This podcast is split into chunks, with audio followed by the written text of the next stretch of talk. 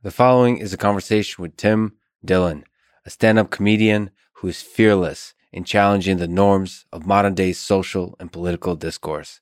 Quick mention of our sponsors NetSuite Business Management Software, Athletic Greens All in One Nutrition Drink, Magic Spoon Low Carb Cereal, BetterHelp Online Therapy, and Rev Speech to Text Service. So the choice is business, health, sanity, or transcripts. Choose wisely, my friends. And if you wish, click the sponsor links below to get a discount and to support this podcast. As a side note, let me say that I will continue talking to scientists, engineers, historians, mathematicians, and so on. But I will also talk to the people who Jack Kerouac called the mad ones in his book On the Road. That is one of my favorite books. He wrote, The only people for me are the mad ones, the ones who are mad to live, mad to talk, mad to be saved, desirous of everything at the same time, the ones who never yawn or say a commonplace thing, but burn, burn, like fabulous yellow Roman candles exploding like spiders across the stars. And in the middle, you see the blue centerlight pop, and everybody goes, Ah. Some of these conversations will be a bit of a gamble. In that I have no idea how they will turn out, but I'm willing to risk it for a chance at a bit of an adventure. And I'm happy and honored that uh, Tim this time wanted to take a chance as well. If you enjoy this thing, subscribe on YouTube, review it on Apple Podcasts, follow on Spotify, support it on Patreon, or connect with me on Twitter at Lex Fridman. As usual, I'll do a few minutes of ads now and no ads in the middle. I try to make these interesting, but I give you timestamps, so if you skip, please still check out the sponsors by clicking the links in the description. It's the best way to support this podcast. This show is sponsored by NetSuite. This one's for the business owners. Running a business is hard. If you own a business, don't let QuickBooks and spreadsheets make it even harder than it needs to. You should consider upgrading to NetSuite. It allows you to manage financials, HR, inventory, e-commerce, and many more business related details all in one place. I dislike the bureaucracy that companies sometimes build up around this. NetSuite can probably help, but I am sure bureaucracies can still flourish. They always find a way. I think efficiency and excellence are essential, NetSuite or not. Anyway, whether you're doing a million or hundreds of millions in revenue, save time and money with NetSuite. 24,000 companies use it. Let NetSuite show you how they'll benefit your business with a free product tour at netsuite.com slash Lex. If you own a business, try them out. Schedule your free product tour right now at netsuite.com slash Lex. netsuite.com slash Lex. For some reason, NetSuite is really fun to pronounce. This show is sponsored by Athletic Greens, the all-in-one daily drink to support better health and peak performance. It replaced the multivitamin for me and went far beyond that with 75 vitamins and minerals. I do intermittent fasting of 16 to 24 hours every day, and I seem to not be able to shut up about it. And I always break my fast with athletic greens. I honestly can't say enough good things about these guys. It's probably one of my favorite sponsors. Love them. it helps me not worry whether I'm getting all the nutrients I need one of the many reasons I'm a fan is that they keep iterating on the formula. I love continuous improvement. The other thing I've taken for a long time outside of athletic greens is fish oil. So I'm especially excited now that they're selling fish oil and are offering listeners of this podcast free one month supply of wild caught omega 3 fish oil when you go to athleticgreens.com slash lex to claim the special offer. Click the athleticgreens.com slash Lex link in the description to get the fish oil and the all-in-one supplement I rely on. This episode is also sponsored by Magic Spoon, low carb, keto friendly cereal. I've been on a mix of keto and carnivore for a long time now. That means very little carbs. I do binge eat cherries or apples sometimes and regret it later, but love it in the moment. Just like I used to regret eating cereal because most have crazy amounts of sugar, which is terrible for you. But Magic Spoon is totally new thing. Zero sugar, 11 grams of protein, and only 3 net grams of carbs. I personally like to celebrate little accomplishments in productivity with a snack of Magic Spoon. It feels like a cheap meal, but it's not. It tastes delicious. It has many flavors, including cocoa, fruity, frosted, and blueberry. I tried all. They're all delicious. But if you know what's good for you, you'll go with cocoa, my favorite flavor, and the flavor of champions. Click the magicspoon.com slash Lex link in the description and use code LEX at checkout for free shipping. This show is sponsored by BetterHelp, spelled H-E-L-P help. Check it out at betterhelp.com slash Lex. They figure out what you need and match you with a licensed professional therapist in under 48 hours. I chat with the person on there and enjoy it.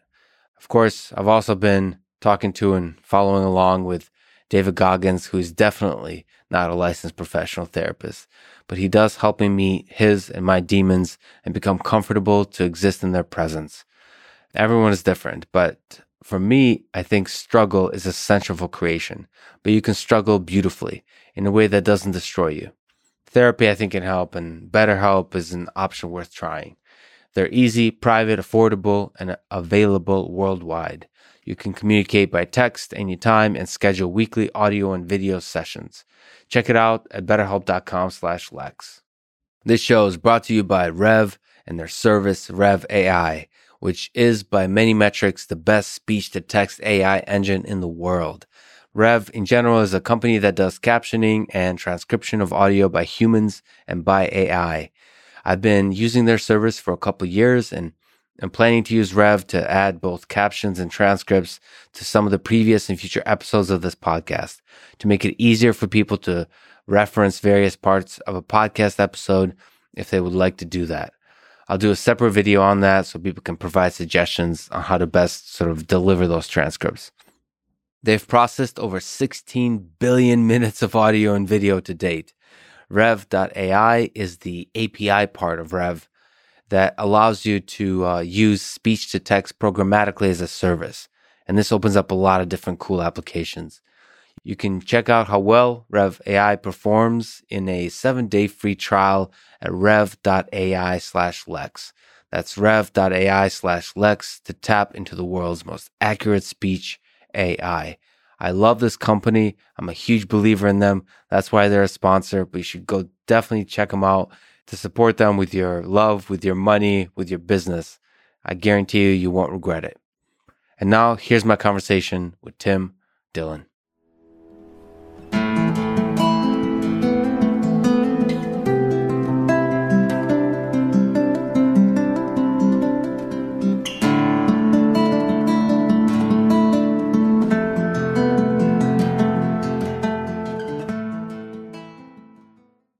What would you like your tombstone to read? It's a good way to summarize the uh, essence of a human being. I would like it to say this has not been paid for. and I want I want my my living relatives to struggle to to pay for it and I think I would like them to be hounded every day. I would like people to call and go, listen, we don't want to ever excavate a body, but we will because yeah. This has not been paid for. I, I love the idea of leaving the like debt, leaving the world in in lots of debt that other yeah. people have to deal with. Yeah, I, and I I know people that have done that. I know people that have been in families where that's happened, where someone has to sit and and just curse the sky because they they don't have a physical person anymore to be angry at. and they but they still have to deal with the decisions that person made. And that's deeply tragic but that's always struck me as very funny. Well it's a kind of immortality the debt. Because you can if the debt lasts for a long time the anger lasts for a long time and then you're now immortal in the minds of many. You arouse emotion in the minds of many. My mother's best friend in the town i grew up in her husband shot himself in the the driveway and my mother's friend never got a chance to just grieve because he owed so much money. She would come over and go, I hate him. I fucking hate him. And it was just such an interesting thing to see somebody who, and her kids ended up getting angry at her for that yeah. because they didn't understand why she would hate a guy who was clearly, you know, suffering. And, but she goes, he took the selfish way out. He fucked us. And it was always interesting for me to uh, just remember that, like, you can leave Earth and still be a problem. that's kind of a special person. So that's, I think, what I'd like my tombstone to read. Yeah, there's a there's a show called Louie with Louis C.K. I don't know if you watched it. I, I'm aware of it. There's this moment I think where an old guy's talking to Louis about the best part about love is after you break up, and it's remembering that like remembering the good times and feeling that loss, the pain of that loss. The worst part about love is when you no longer feel that pain. So Interesting. The pain of losing somebody lasts longer, is more intense and lasts longer than the actual love. So his argument was like the pain is the re is what love really is. Wow. In the same way that anger, your tombstone would arouse is would last longer. And yeah. that's deeply like a human thing. Like why do we attach happiness to the way we should remember others? It could be just anger. I know so many people who will have deeply complicated feelings when I, I you know, I, I did drugs for many years, so and I, I spent time with some wild people, and their parents were also wild people, and some of their parents have done crazy things to them, and yes. you know, have created situations that were not uh, productive for child rearing. Yeah, and so I know that when those people die, it's going to be a very mixed bag. Yeah. Like there's going to be a lot of complex emotions like, hey, we loved that guy, but also when we look back, uh, he was a horrible father, a horrible husband, but he was fun. and and yeah. and we don't put enough stock in that, but that will be a push and pull. Yeah. And I'll be the one kind of bringing up like, hey, he was a lot of fun. Yeah.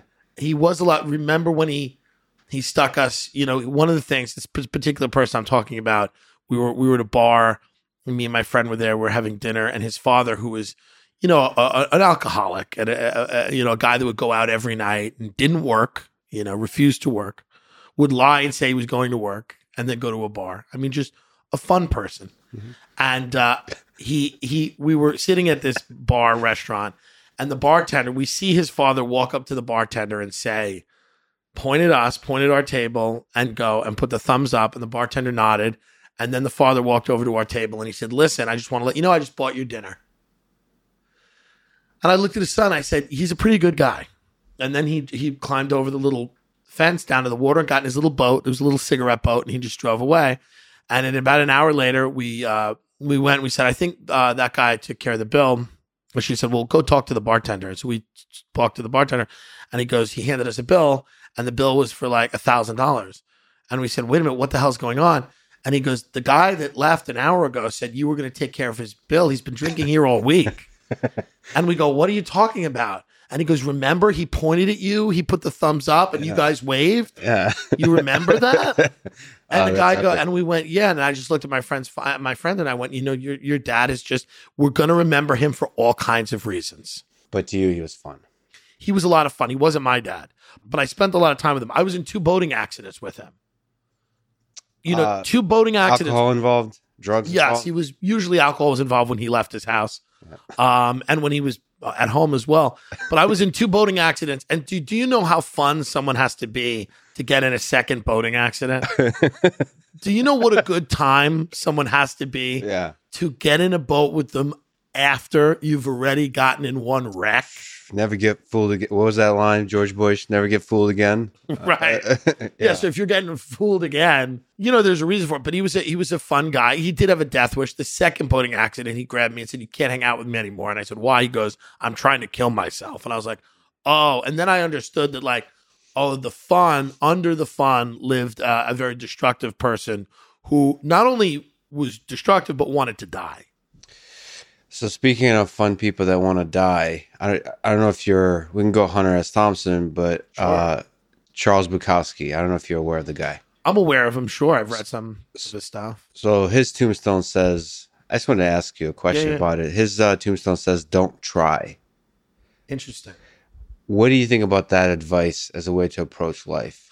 I, I, I think for many people it's a good good advice, uh, because the people that are going to try will do anyway and the people that need to be told. There's a whole cottage industry now of motivational speakers and life coaches and gurus uh, that tell people uh, that they all have to own their own business and be their own boss and be a disruptor and get into industries. You know, that's incredibly unrealistic for most people. Most people are not suited for that. And, you know, the Gary V's of the world that tell everybody that they should just hustle and grind and hustle and grind. Yeah. They're very light on the specifics of what they should actually do. Yeah. Um, yeah, I think a lot of people, that's not horrible advice to give to a lot of people. I think, I think my generation got horrible advice from our, our parents, from our teachers.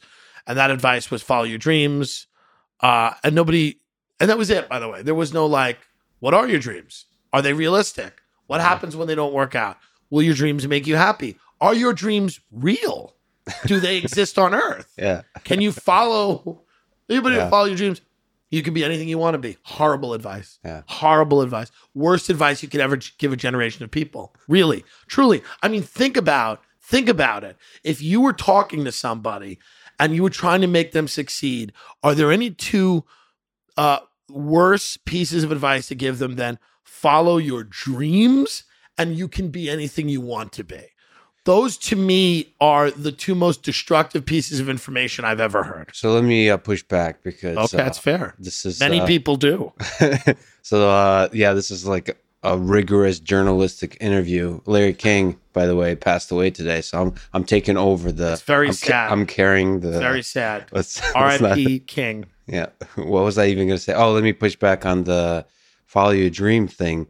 Is I come from an immigrant family where I was always working extremely hard at stuff, like in in a stupid way. I would, I love. There's something about me that loves hitting my head against the wall over and over and over until either my head breaks or the wall breaks. Just like I love that dedication for no purpose whatsoever. It's like the, the mouse that's stuck in a cage or whatever.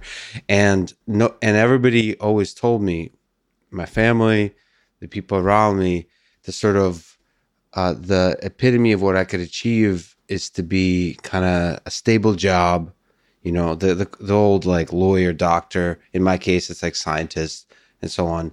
But I had these dreams, I had this fire, you know, uh, about I love robots, and Right. that nobody ever gave me permission to pursue those dreams. I know you're supposed to grab it yourself. Nobody's supposed to give you permission, but there's something about just people saying, you know, fuck what everyone else thinks. Like giving you permission, a parent or somebody like that saying, do your own thing. Go become an actor, go become like do the crazy thing you're not supposed to do, an artist, go build a company, quit school, all that kind of stuff. Yes, sure. That's to push back against the uh, follow your dreams as advi- as bad at it advice. in mass, if you were to look In at mass, in yes. mass, if Yeah. you were to look at statistically how few people that works out for, I'm just no. But let's be very Yeah, honest. this is very true. Yeah. Be very honest. So I mean, like, yeah, if you're gonna go be an act, hey, I went, I, I was broke for ten years before I became a before I was making money as a comedian. I get it. I didn't need Gary Vaynerchuk to tell me to follow my thing, right? Yeah. And here's the other thing: I was kind of funny and like I was kind of a lot of things were in my favor of being a comedian, right? I had this kind of crazy fucked up life. I had a lot of stories. I had exhausted, or I was willing to fail. I had failed before. I was broke. I didn't care about being broke. I knew how to be broke. Um, I had, I was shameless to, to a degree. I was, I would get on a stage night after night and be laughed at. I would, uh, I had a high threshold for being embarrassed. I had a high threshold for people thinking that I was a scumbag, right? And showing up at family parties and being like, yeah, I still really don't have a job. And I'm just, I work a- at comedy clubs kind of, and I get booked when I can. Um, and I, I, I, I was, you know, suited for it. There, there's this idea that people can just roam around the world injecting themselves into other things they have no aptitude for at all. And will that to happen? A small percentage of people might be able to do that but the vast majority of people have something they might key into that they're meant to do like you loved robots you love technology and you found a place in that world where you thrive but i think many people a lot of people love robots right so a lot of people think everything you do is interesting i think your shit is fascinating I, I watch your podcast and I, I think it's very interesting. I have no place in your world.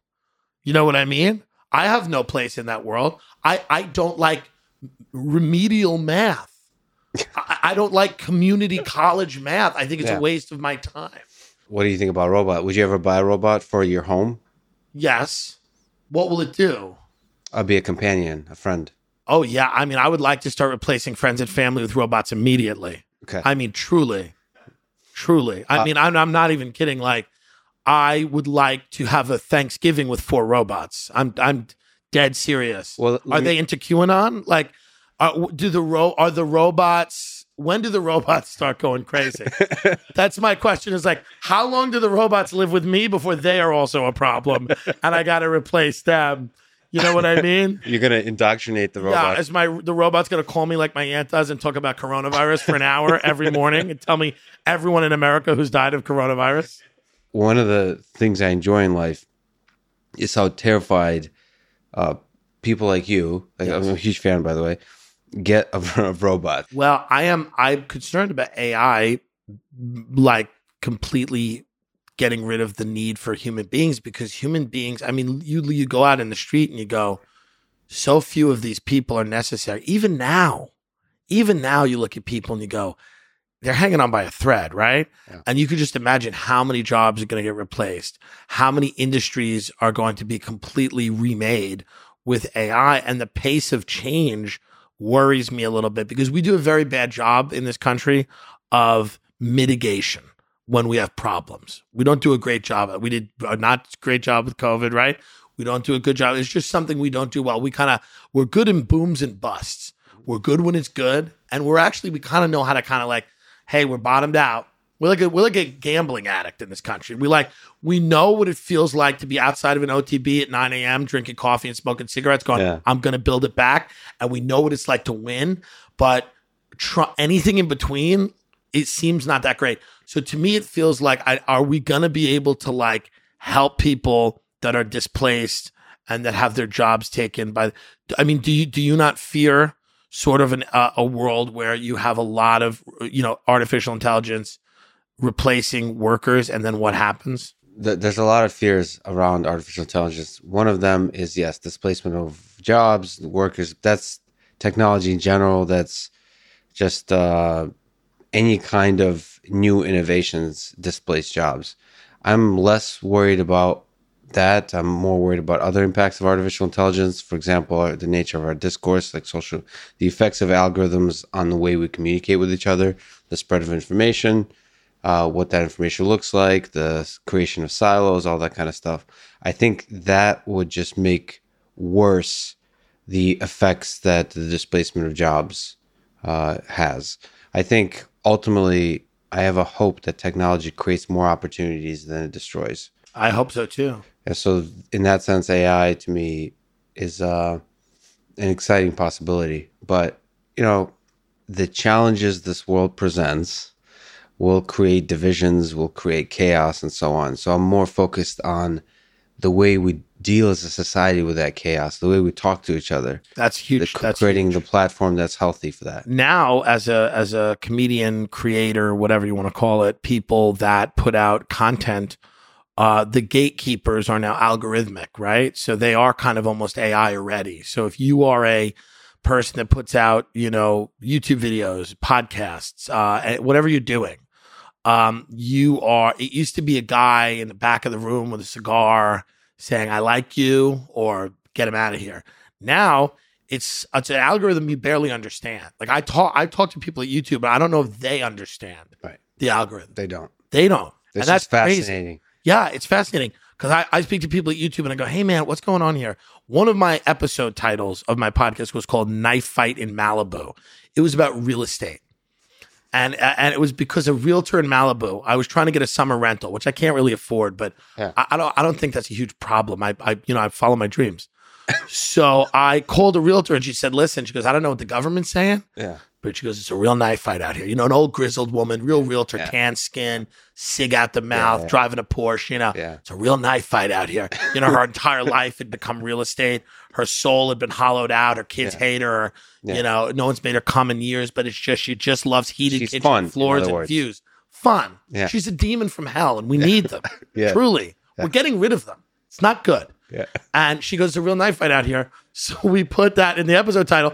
And of course, I guess some algorithm thought that we were showing like people stabbing each other in a Wendy's, and we we got like demonetized. Did we get demonetized? We didn't get demonetized, but we lost like eighty We lost a lot of views because we were kicked out of whatever alg like we were just kicked out. Yeah. And then I was asking YouTube about it. They they were kind of understanding it, but even the people that worked there didn't truly seem to understand the algorithm. So can you explain to me how that works where they barely know what's going on? No, they do not understand the full dynamics of the the monster or the amazing thing that they've created. It's the amount of content that's being created is larger than anyone understands. Right. Like this is huge. They can't deal with it. The teams aren't large enough to deal with it. There's like special cases. So if you fall into the category of special cases, we can maybe talk about that, like a Donald Trump, where you like actually have meetings about what to do with this particular account. But everything outside of that is all algorithms. They get uh, reported by people, and they get uh, like if enough people report a particular video, a particular tweet, it get it rises up to where humans look over it. But the the the initial step of the reporting and the rising up to the human supervision is done by algorithm, and they don't understand the dynamics of that because we're talking about billions of tweets. We're talking about hundreds of thousands of hours of video uploaded every day. Now, the hilarity of it is that most of the YouTube algorithm is based on the title. That's crazy. It's and the description is a small contribution in terms of filtering, in terms of the knife fight situation. Right.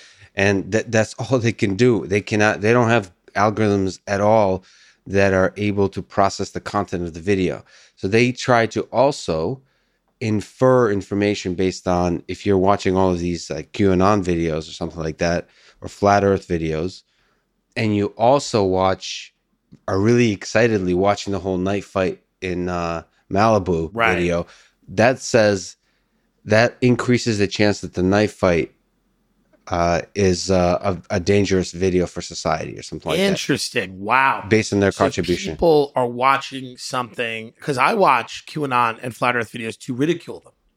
right. That you know what I mean? I watch these videos and I make fun of them on my show. Yeah. But what's interesting is if I then go watch something else, I'm increasing the likelihood that that video is going to get looked at as potentially subversive or dangerous. Exactly. That's why. So they make decisions about who you are, But who you are as a human being, as a watcher, the visual user, based on the clusters of videos you're in. But those clusters are not manually determined; they're they're automatically clustered. It's so weird. Uh, we have titles where they got upset about, and it, I don't even understand.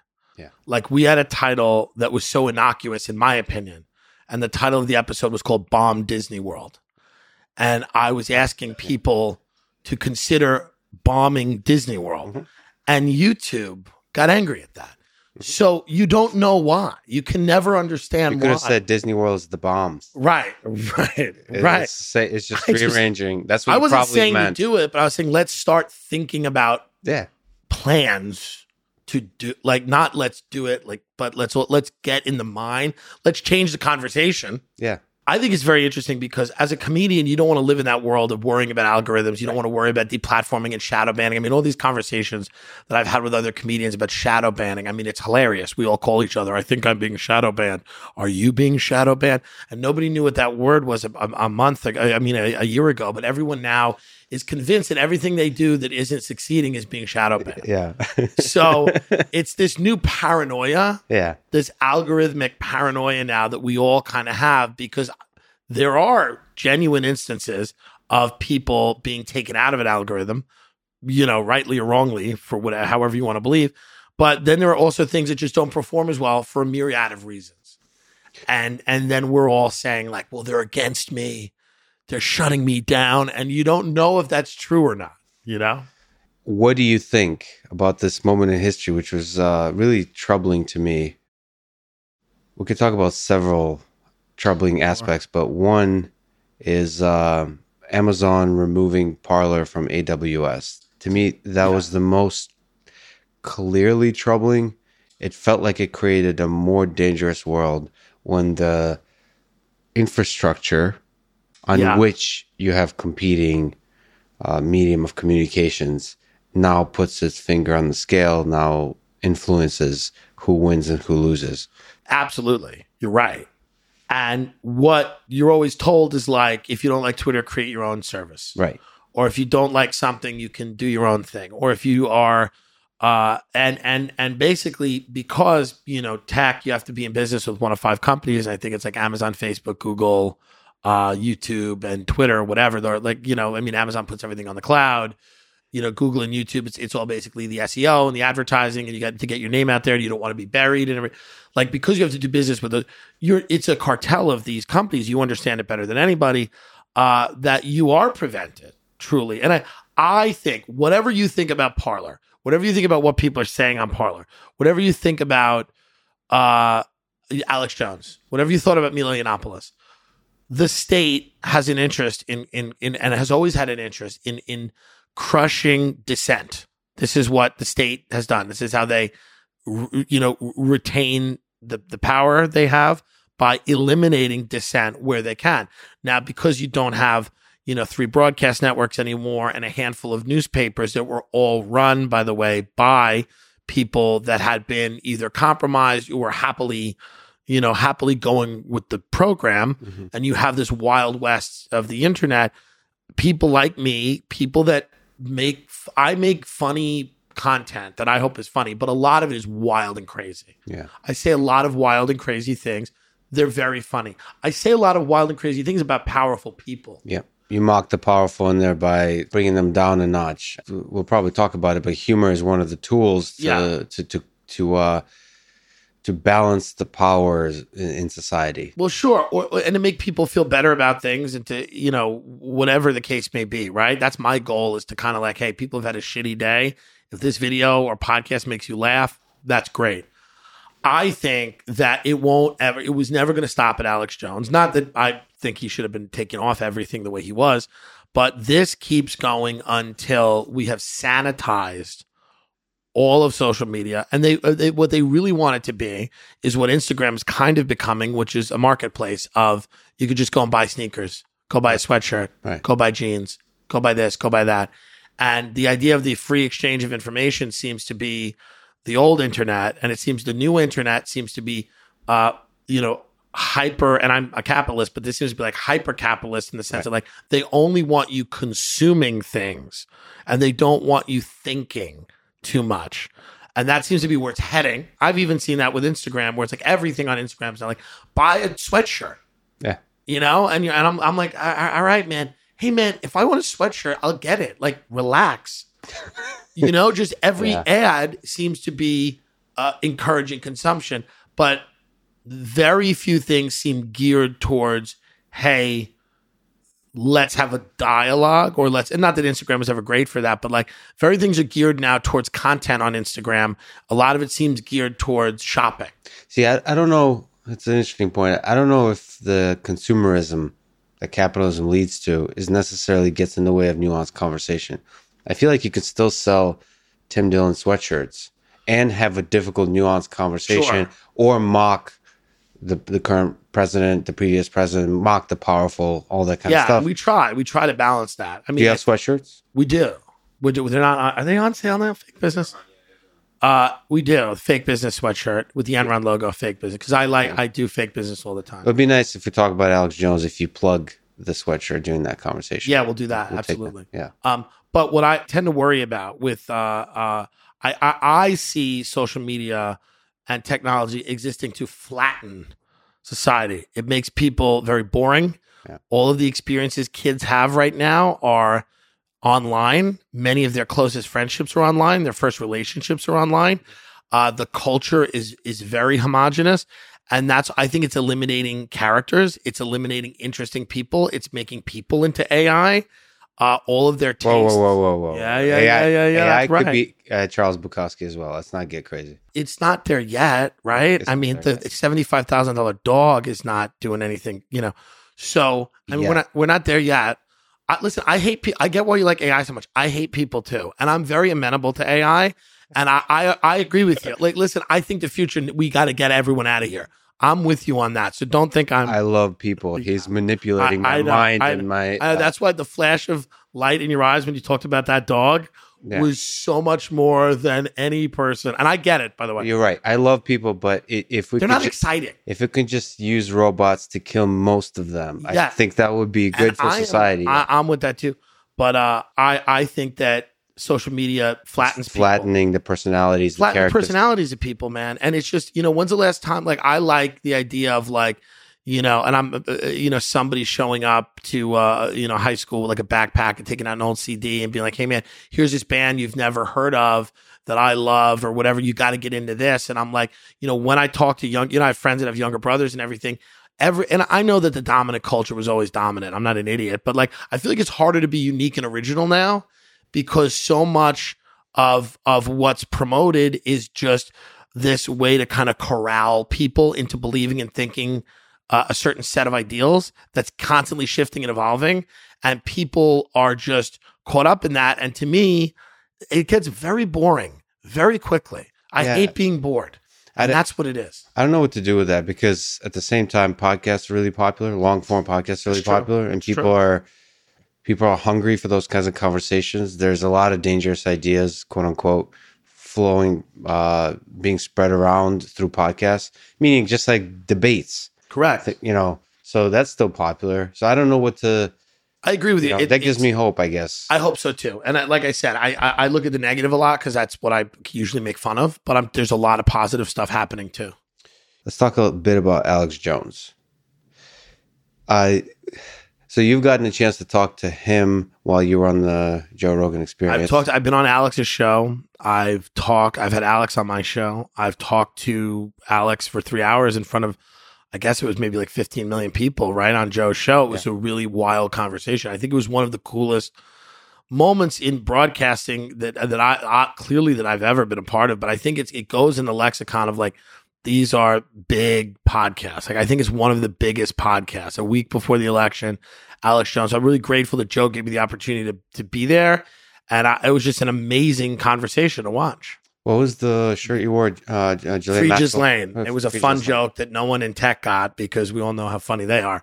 Uh, but the tech writers, which is mainly I do blue not haired, agree with these statements. mainly blue haired people whose you know goal in life is to find things to give them orgasms with you know If you without- want to yeah. dye your hair blue, it's your choice. I it's- respect it. and but is it your choice but at the end of the day it's like you know all the tech writers like a lot of people just and i'm not i'm just maligning tech unfairly but a lot of people that sense of humor were like he's advocating for human trafficker i'm like it's clearly a joke because we're coming off the believe all women Yes. we're coming off that. And it's very funny to just say just lane, hey man, believe all women. Like it's just our politics and our and our public sphere is so schizophrenic right now that when you point that out, people are going to be angry with you. But that was a fun shirt to wear.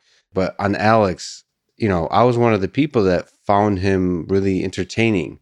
That that the same kind of thing as with Bukowski, these kinds of personalities that are wild, crazy, full of ideas.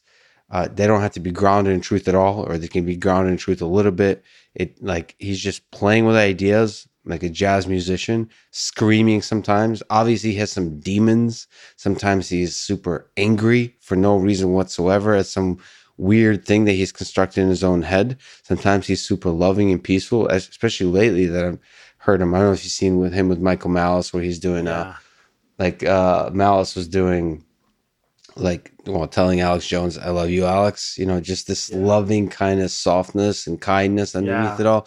I don't know what to make of any of it. And then there's this huge number of people that tell me that Alex Jones is a, is dangerous for society. And right. so what do you do with that? Do you think he's dangerous for society? Do you think he is one of the sort of entertaining personalities of our time that shouldn't be suppressed or somewhere in between? I don't think that Alex per se is dangerous for society. I think the greater danger for society comes again from stifling all dissent, right? All like anybody with a voice that uses it that critiques the government. Right. And, and and and putting all of those people in a category and getting rid of them is incredibly dangerous to me. More so, I think the biggest problem that Alex has ever had was when he questioned the Sandy Hook shooting. And that really was because it really is this identifiable incident that you can look at where it did get away from him and a lot of his fans who the people that are attracted to conspiracy stuff and i have some of those fans some of them are, are really smart people some of them are mentally unwell a lot of them happen to be mentally unwell so when you have a fan base of people where some of them are mentally unwell and you are questioning uh you know tragic events. Okay, and and Alex was right about Epstein. He was right about a lot of things, and he's he's got no credit for that. And I, understand that this he's been, sometimes when you're right about ten things and you're wrong about something, and the thing you're wrong about is so offensive to people, you're never going to get any credit for being right, even though you were right more than when you were wrong. The problem was a lot of his fans who were crazy stalked, harassed these families and accused them of being actors and accused them of like faking their children's deaths. It was this horrific experience. And Alex is tied to that. And and and he, and and and you know how much he inspired that by what he did on his show. I don't know because I haven't watched hours and hours of that particular thing, like yeah. the whole Sandy Hook thing. Um, if you listen to him, he says, I really covered it. I kind of covered it and moved on. Mm-hmm. Other people go, no, he spent a long time on it. But that's the real danger of going into that territory over and over again, going everything is is uh, everything's a false flag or everything's fake. I think I think Alex has actually been kind of reasonable. Like he's resisted a lot of the the politics of like racial resentment on like the alt right, yes. for example. He's resisted that. He's resisted the anti Semitic uh, currents of a lot of that politics, right? Mm-hmm. He's resisted a lot of uh, the the virulently anti-trans or anti-gay stuff. Now he does dip his toe into the water of like the culture wars, of course he does, and but I've never really seen him, and I could be wrong about this, embrace white nationalism or identitarianism. I've never seen him really go anti-Semitic. I've never seen him take that route. Uh, when I grew up, and I would turn him on every now and then, he was talking about NAFTA, the WTO. He's talking about 9-11. He was talking about the, the, the you know the World Trade Organizations and a lot of these big conferences, whether it was the Bilderberg Group, uh, mm-hmm. whether it was uh, Bohemian Grove, which he infiltrated, and he was talking about, hey, here here are the most powerful people in the world. Here's what they're doing, and here's how it affects you. And that was interesting to me because it was never no one else was really talking about it except Alex Jones. Um, occasionally Art Bell on on WABC, you listen to him at night, right? Um, I think Alex became very controversial when he decided to back Donald Trump, and then he has a considerable following and a considerable audience that he was then able to marshal uh, in the direction of supporting Donald Trump. Um, that was when the spotlight, because then he was talking to Trump. Trump did his show.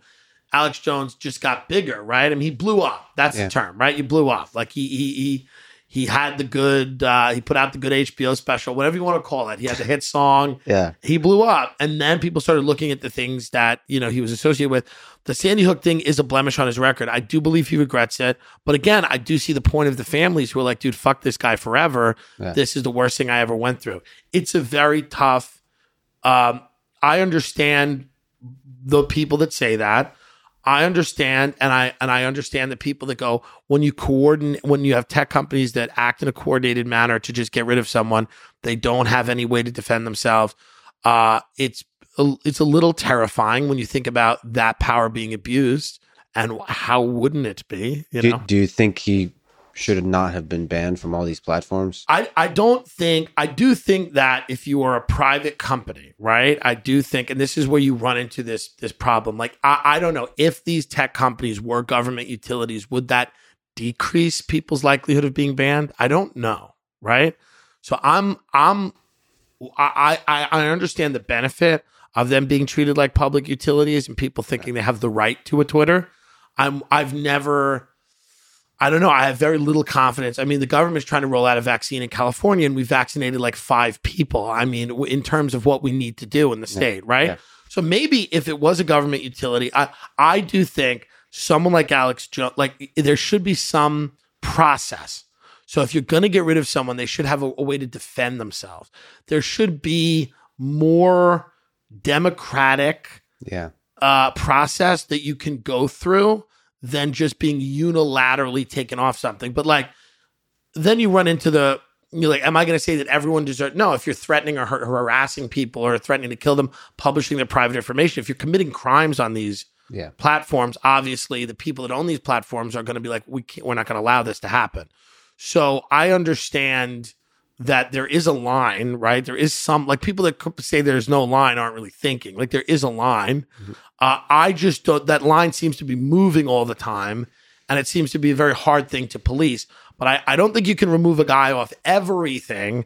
And then also bank accounts won't give him debit cards or credit cards. I don't know if you talked to him about that, Yeah. but like, you know, there were financial institutions that were refusing to let him, you know, park his money there. So, I mean, it really does get pretty terrifying pretty quickly.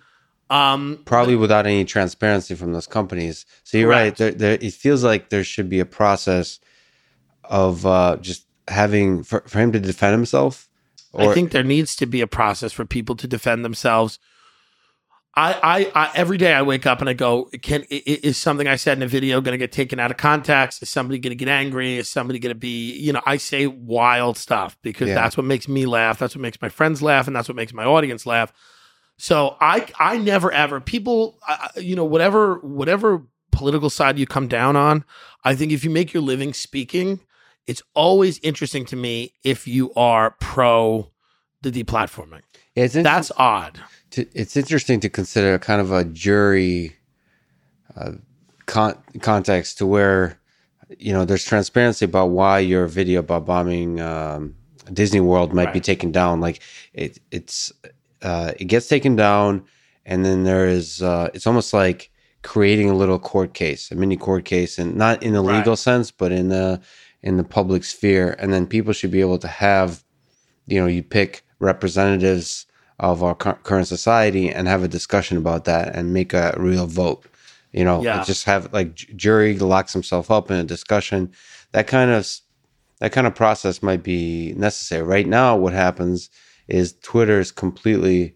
First of all, they're just mostly not aware of everything they're doing. There's too much stuff, but the stuff they're aware about, they make the decision in closed doors uh, the meetings and without any transparency Right. to the rest of the company actually but also transparency to uh, the rest of the world and so and then all they say is we're doing we're making these decisions because the people they use things like violence so violence equals bad and if this person is quote unquote inciting violence therefore that gives us enough enough reason Right. to ban them without any kind of process it's i mean it's interesting i'm i'm torn in the whole thing if it was indeed there's no transparency about it but if Parler was indeed inciting violence like if there was brewing of violence potential violence where you know thousands of people might uh, die because Right. of some kind of riot like there th- this is a scary thing about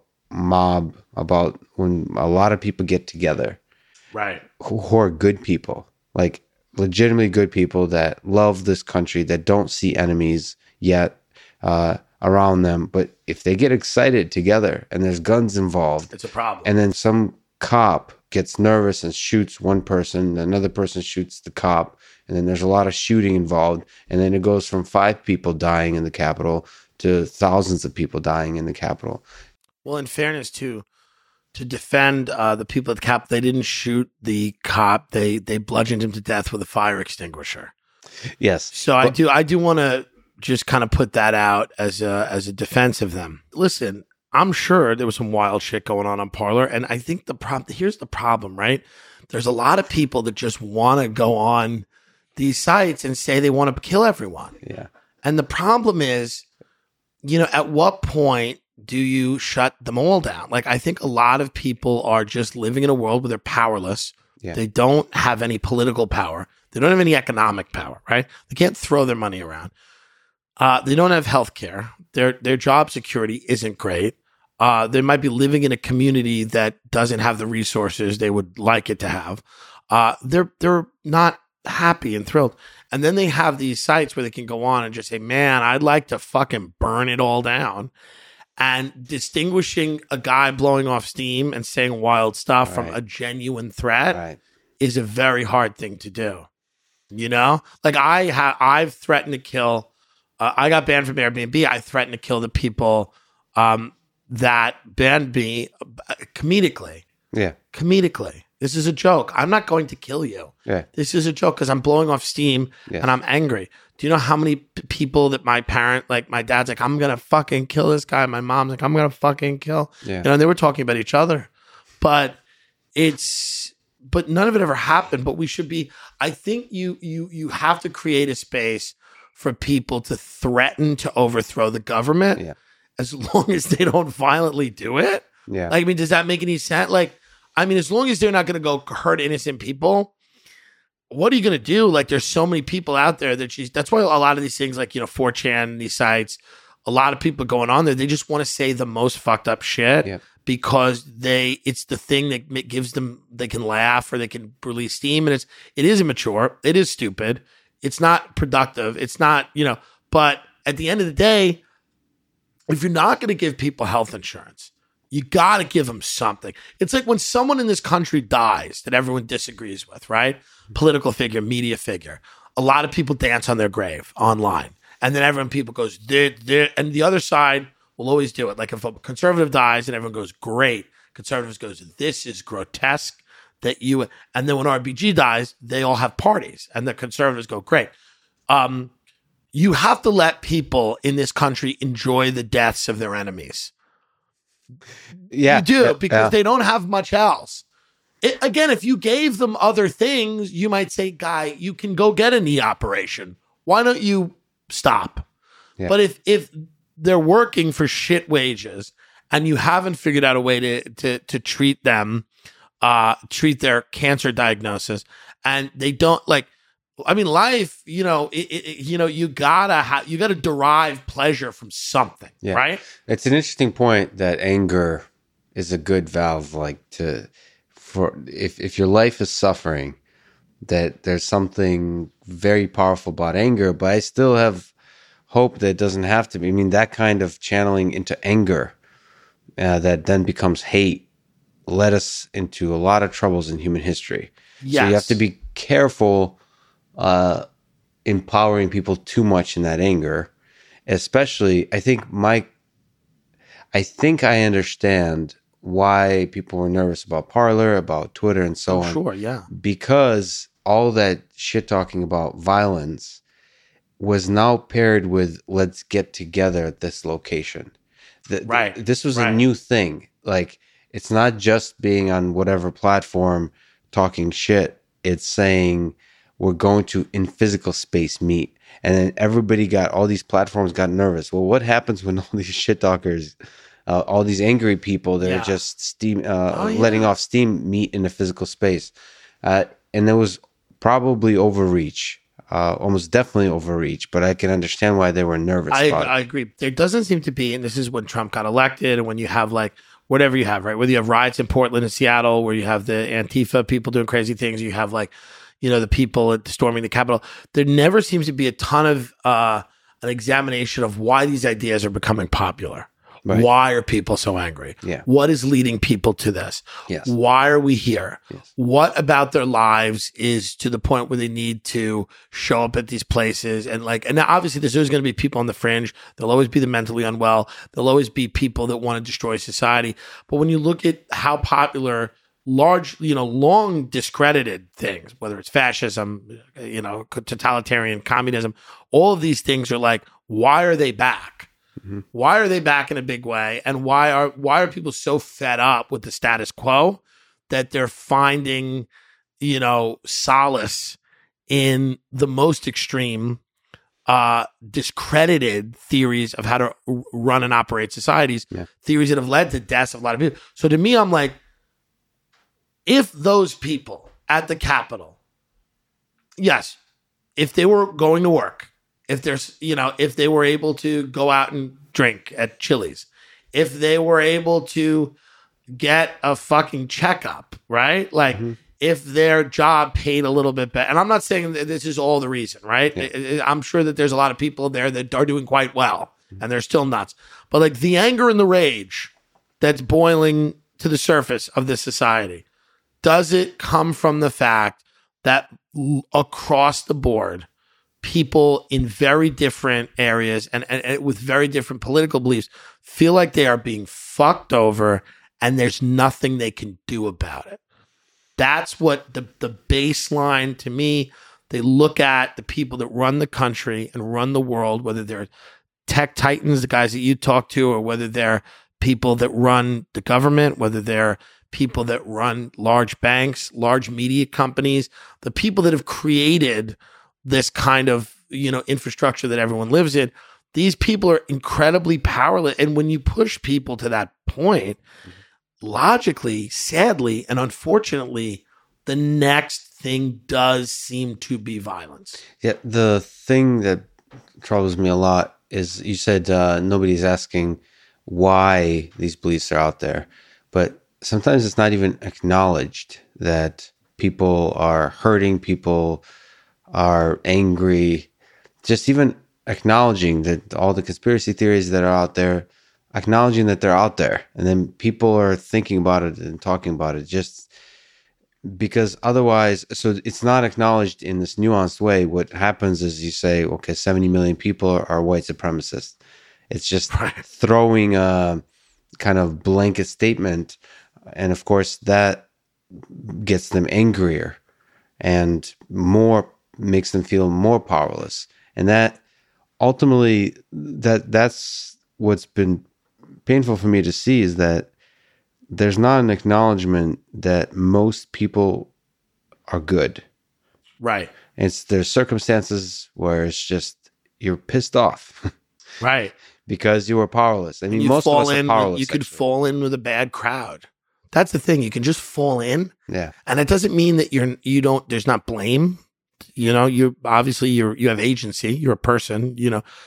But the idea that like you could be rehabilitated, you could do something stupid or you could fall into the great, you know, a group of people that are, and then in a few years you could go, what the fuck was I doing? Yeah. You know, I'm an ex drug addict. I know what it's like to go from being one thing to being another thing, right? I'm still a drug. If I would use drugs right now or drink, I would still be addicted to them, right? I mean, it's not something that I can ever change about myself, but I know what it's like to go from one thing to another thing. So when you look at racism or whatever ism, homophobia, misogyny, whatever whatever you're looking at, anti-Semitism, and you go, that's a fixed condition where nobody's ever going to be able to change. Nobody's ever going to be able to be rehabilitated. Nobody's ever going to be able to reimagine themselves in a different way. To me, you're just you're throwing away someone and you're making them feel helpless and worthless. Um, and that's going to lead to antisocial behavior that spills out into to violence. We don't have a very redemptive society. Right. That's a huge factor. We don't have a redemptive society. That's why I like OJ Simpson because OJ Simpson, yeah, yes, he did a bad thing, supposedly. Allegedly, yeah. But he's very kind now on Twitter and he makes very nice points about how we all have to get involved in the political process. And he's on golf courses. And I like watching people golf. I don't do it, but I like watching them do it. And he's like an elder statesman because I remember him from The Naked Gun. And I choose to forgive him um, you know, for for for whatever happened there, which I don't know. Right. But um, I choose to forgive him really for. I mean, obviously, you know, say what they say is he cut his wife's head off, but I I can look past that yeah. and redeem him because he's very like stable on Twitter and he's a good like I see all these people going crazy on Twitter and I'm like there's maybe OJ's lived a full life. Mm-hmm. I think there's a benefit to that. There's a benefit to kind of living a full life. Yeah. How many of us have not at least tried to murder somebody? Hundred percent. Listen, OJ's had the highs and the lows, but he did it on his terms. and there's a real. it's like a Frank Sinatra song. Yeah, he did it my way. I mean, yeah. like there, there's a benefit to that, and he seems like a very well-adjusted person now. So, I mean, I don't know how is how is that a fact, but it is a fact, and that's an uncomfortable fact. Well, that's a, a strong case for forgiveness in a in a, one of the more extreme cases, I suppose. Uh, but yeah, there's not a, a, process of forgiveness. It seems like people just take a single event from your, or sometimes a single statement from your past, and use that as a uh, categorical like capture of the essence of this particular human being. So murder might be a thing that you should get a timeout for. A little murder is bad. Murder, I, and, and let's just say that mm, well, murder is not good. I'm glad you make this definitive statement. OJ OJ is an interesting cat because you're you're like he's very stable on Twitter. He's very like He's like, let's take a look at it, guys. Like, we need more of his energy. That's what I'm trying to say. Yeah. I know, like, yes, it was bad. He killed the woman and the waiter. Yeah. I was not for that. Yeah. I wish he didn't do that. But the trial, the OJ Simpson trial was such a fun thing. Yeah. And like you said, we need more fun people in well, society. we might. Speaking of fun people, you've, uh, your politics have been all over the place. I uh, hope so. I hope so. I mean, that's, imagine not imagine someone whose politics weren't all over the place. It would seem odd. Right. Like In the you- 10 years that I've been politically conscious, just because I'm, you know, 35 and 20, no, I've probably been conscious for over two decades, but like Democrats have become Republicans, Republicans become Democrats. I remember when Ann Coulter said we need to, defend George W. Bush when he said we need to go out and Christianize or, you know, modernize the Arab world. We need to democratize the Arab world. And then Ann Coulter uh, backed Donald Trump. And the, the, the, all, all the right wing in America believed in nation building. They believed in going out and uh, de- democratizing areas that might breed radical terrorists, whether it was Iraq or wherever you were going, toppling regimes and instituting new democratic norms in those countries. That was the right wing point of view when I grew up. Mm-hmm. Then the right wing switched to we are going to be isolationist. We're going to take care of America first and foremost. We're not going to go into other countries. And then the Democrats, who when I grew up were doves, and and and, and the right wing people were more hawkish, and the Democrats were like the military solutions aren't the way. We need to have multilateral diplomatic coalitions to solve all the problems. Now, you know, Rachel Maddow's like, let's nuke Russia every night on MSNBC. The Democrats are like, we need we need strong presence in Syria. We need a strong presence. We need to counter Putin all over the globe. We need to get so they are more hawkish on things. So literally, I have watched two political parties literally flip, yeah. and it's crazy to watch. And in some sense, I've watched that as well because I, when I first saw Barack Obama, I admired that he was against the war. This is whatever.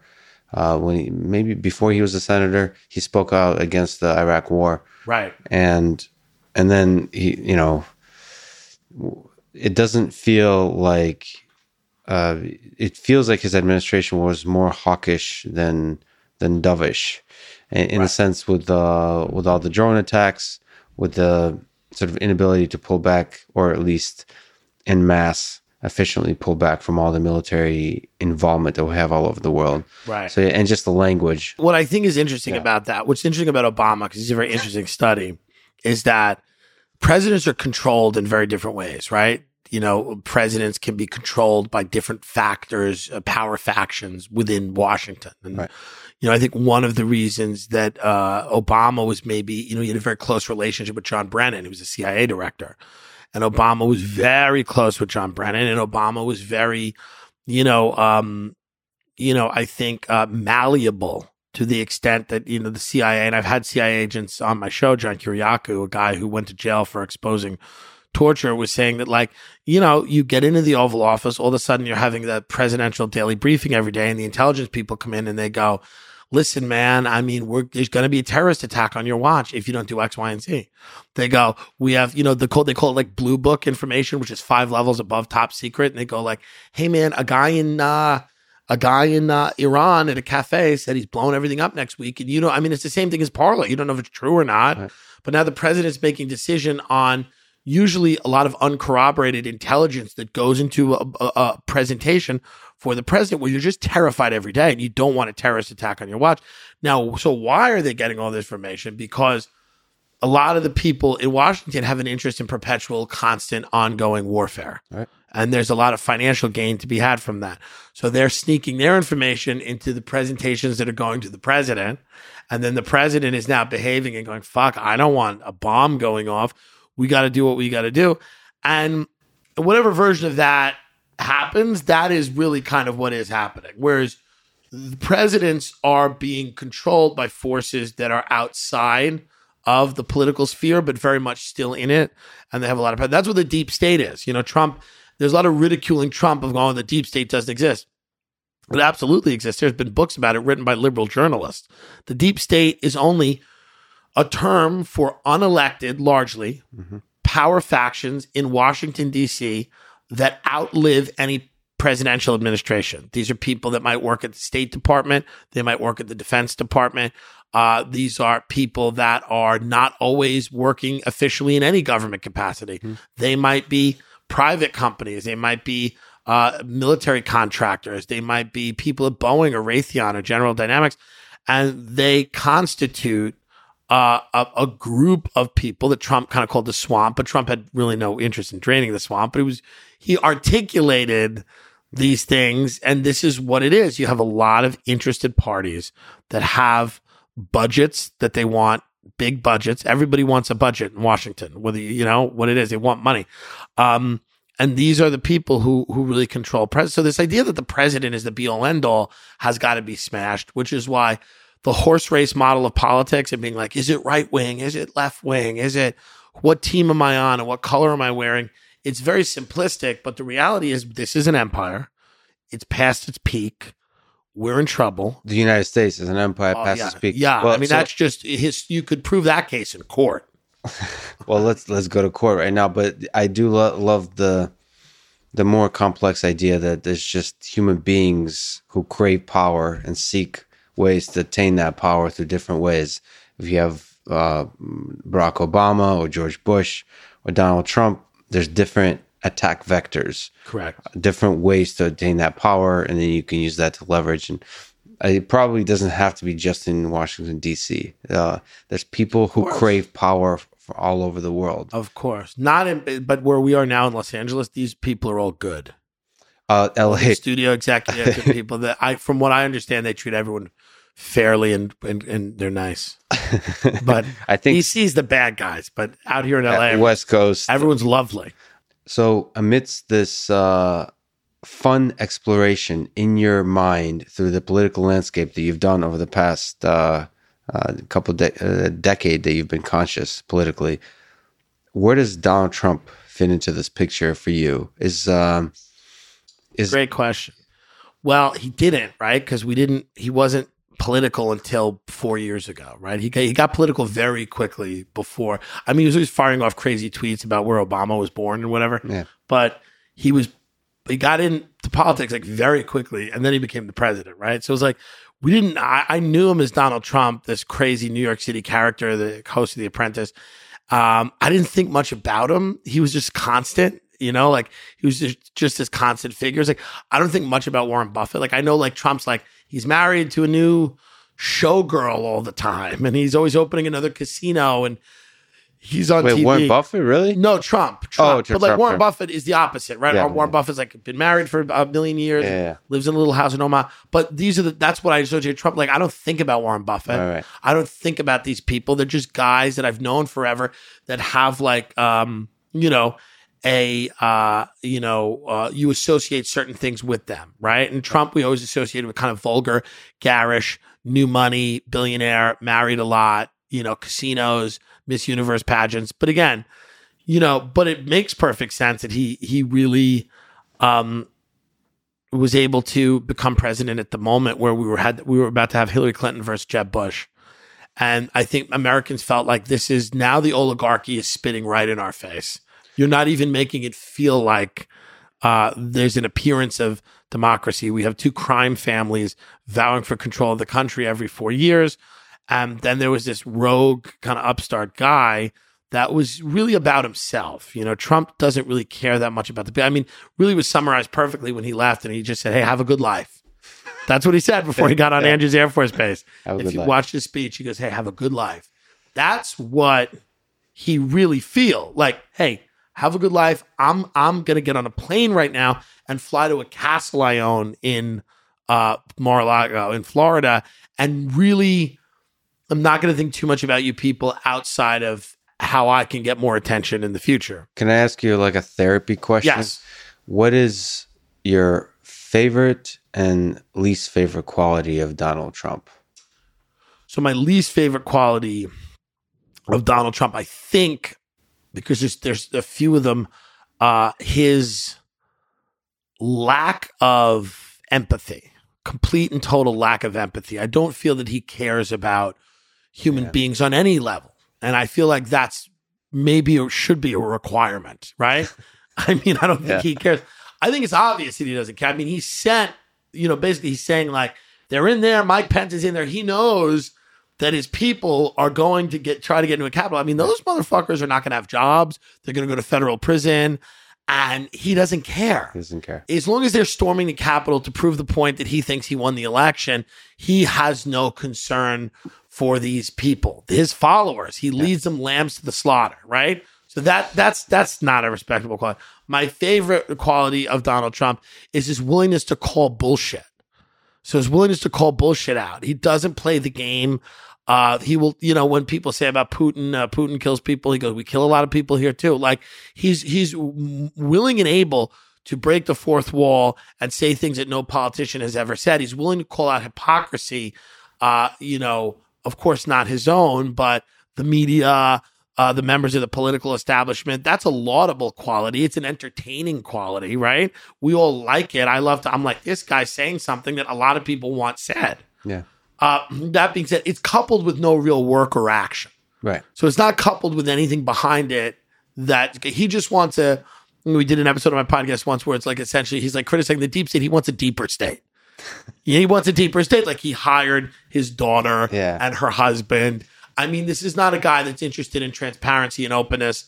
He's a guy that would just prefer. He wants to run the the mafia state.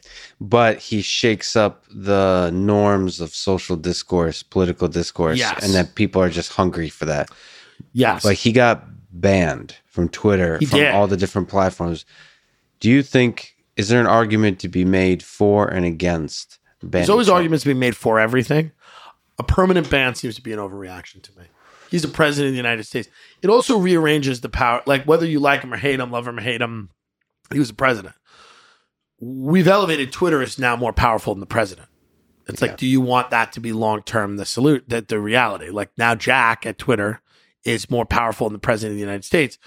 Is that a good paradigm going forward? I don't know. I'm not. Listen, maybe give him a little time out for a few days. Yeah. I think a timeout, a little spanking, Yeah. certainly.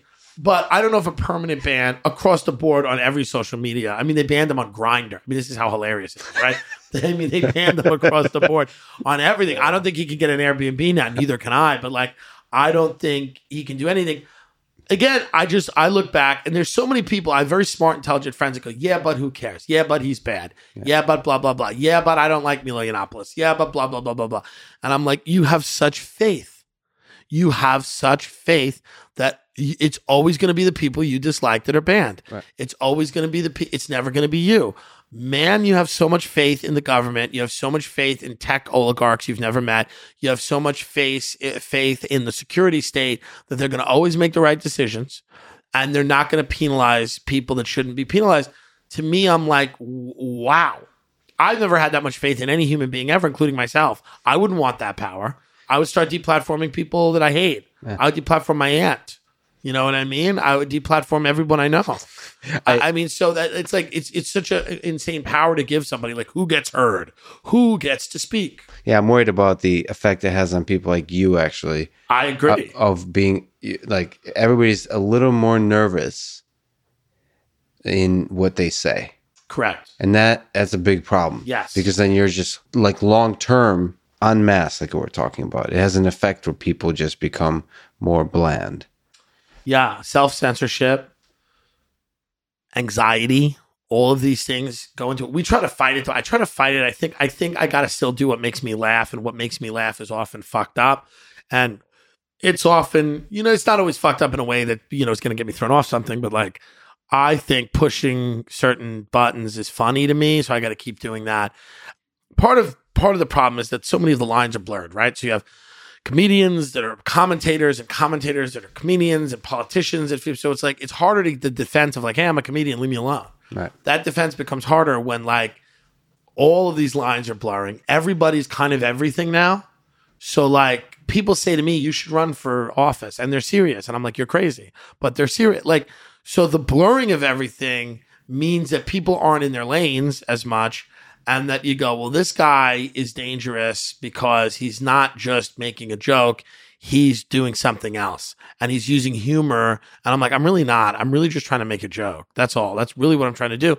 But I do think that because of the flattening, uh, there's a lot of people out there that go, they take aim at humor because they go, humor is where bad ideas can kind of, you know, start But- and flourish. But don't you uh, to put some uh, responsibility on you? Uh, Yeah. Don't you think humor is a way to uh, that you are the modern, like Jordan Peterson style intellectual? That humor is actually a tool of It can be. changing the zeitgeist, changing the it absolutely social can norms. be, but it also cannot be. I don't think it's any one thing, and I think there's a lot of pressure uh, for a comedian. You can be funny and right. You can be funny and wrong. Uh, if your goal is to be right, you might end up being right and not funny. Uh, so the reality is, funny has to come first. There are brilliant people that have been funny and and correct according to people, right?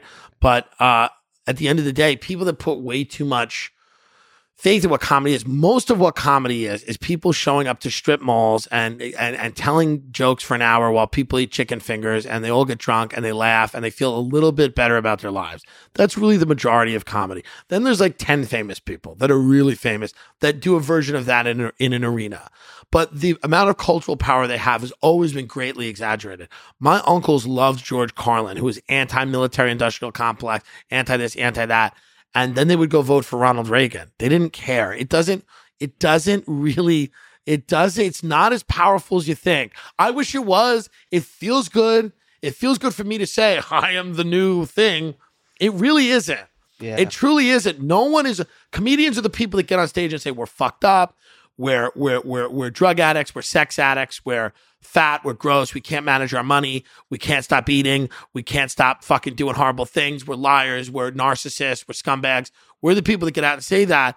Only a psychopath would look at us and go, "Show me the way."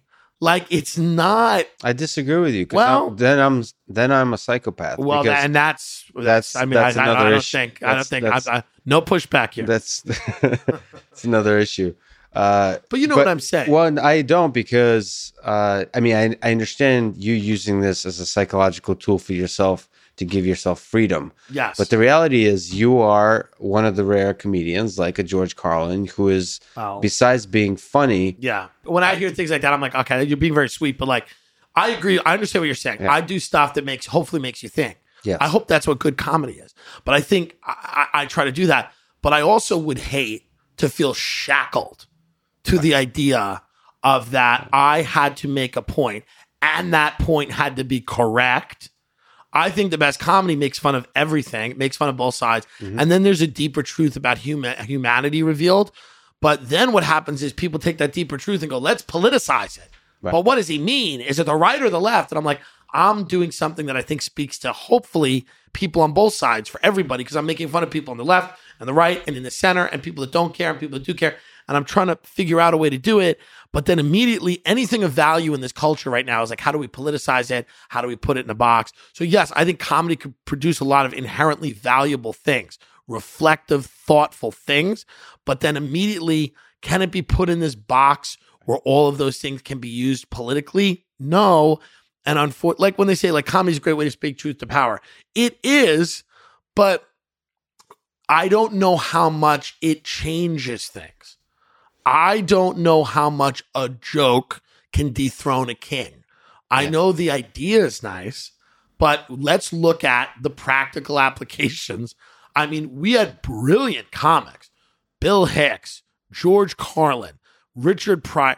We had people talk about so many problems in society, illustrate them, put a spotlight on them, uh, and we still have them.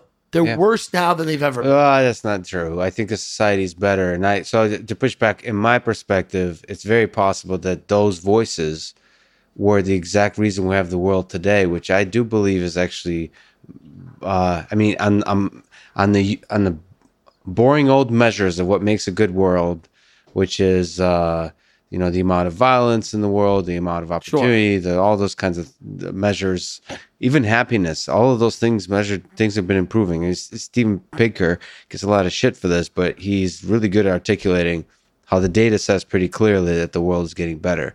And it's arguable that the freedoms we do enjoy currently are thanks to the comedic voices or the people who mock. So uh, to me, it's possible that humor is the very thing that saves the world.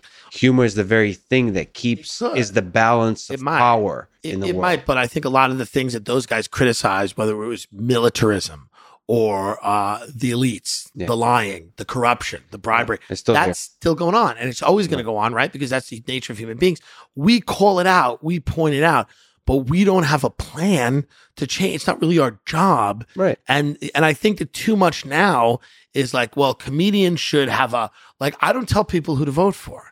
Like the idea that comedians went and told people who to vote for is like to me is crazy.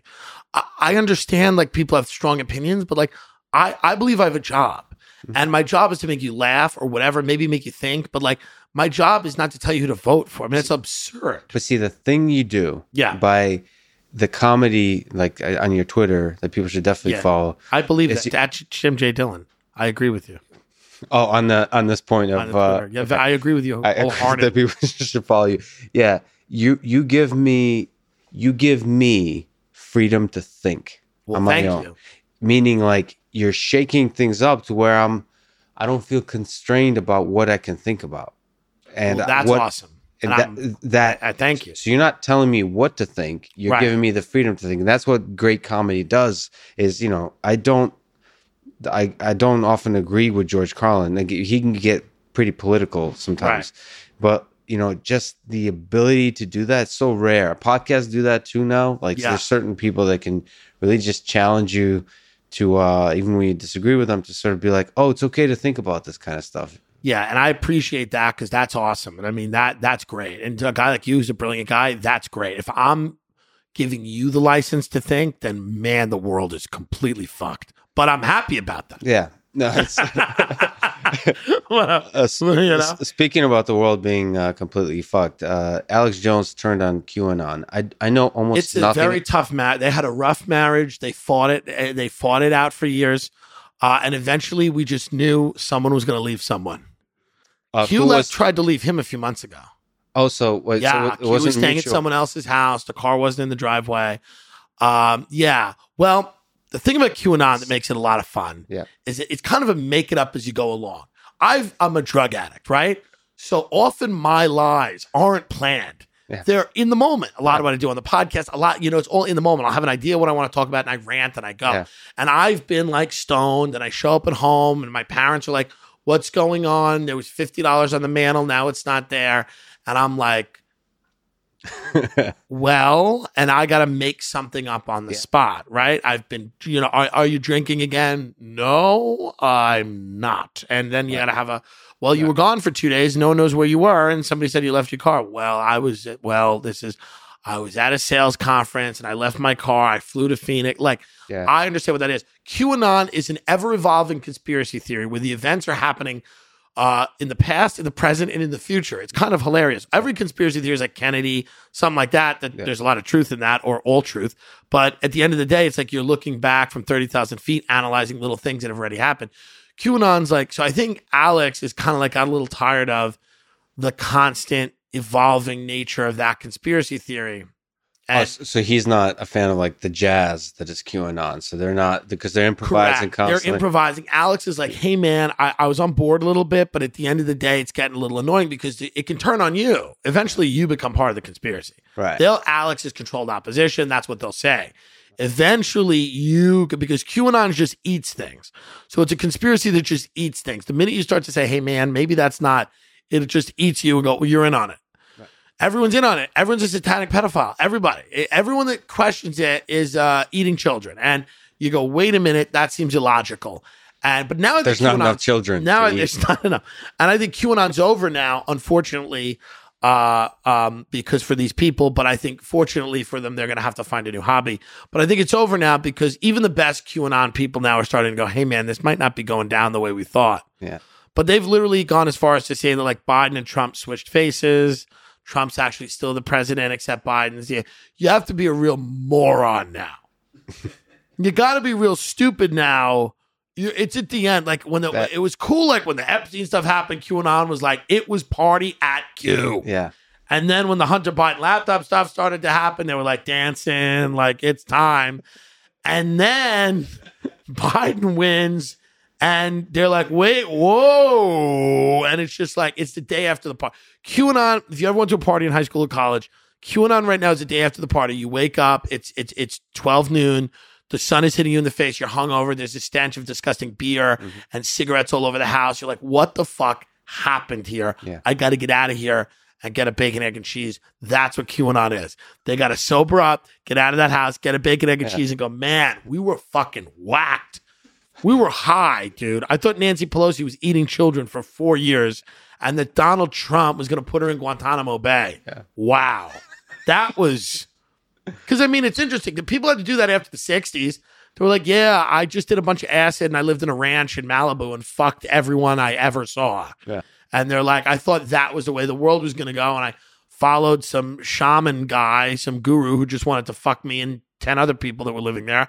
And uh, we did that for three years. Apparently, we never created the utopia we thought we were going to have. And now I'm back working here, you know, at Allstate Insurance. And we have great policies.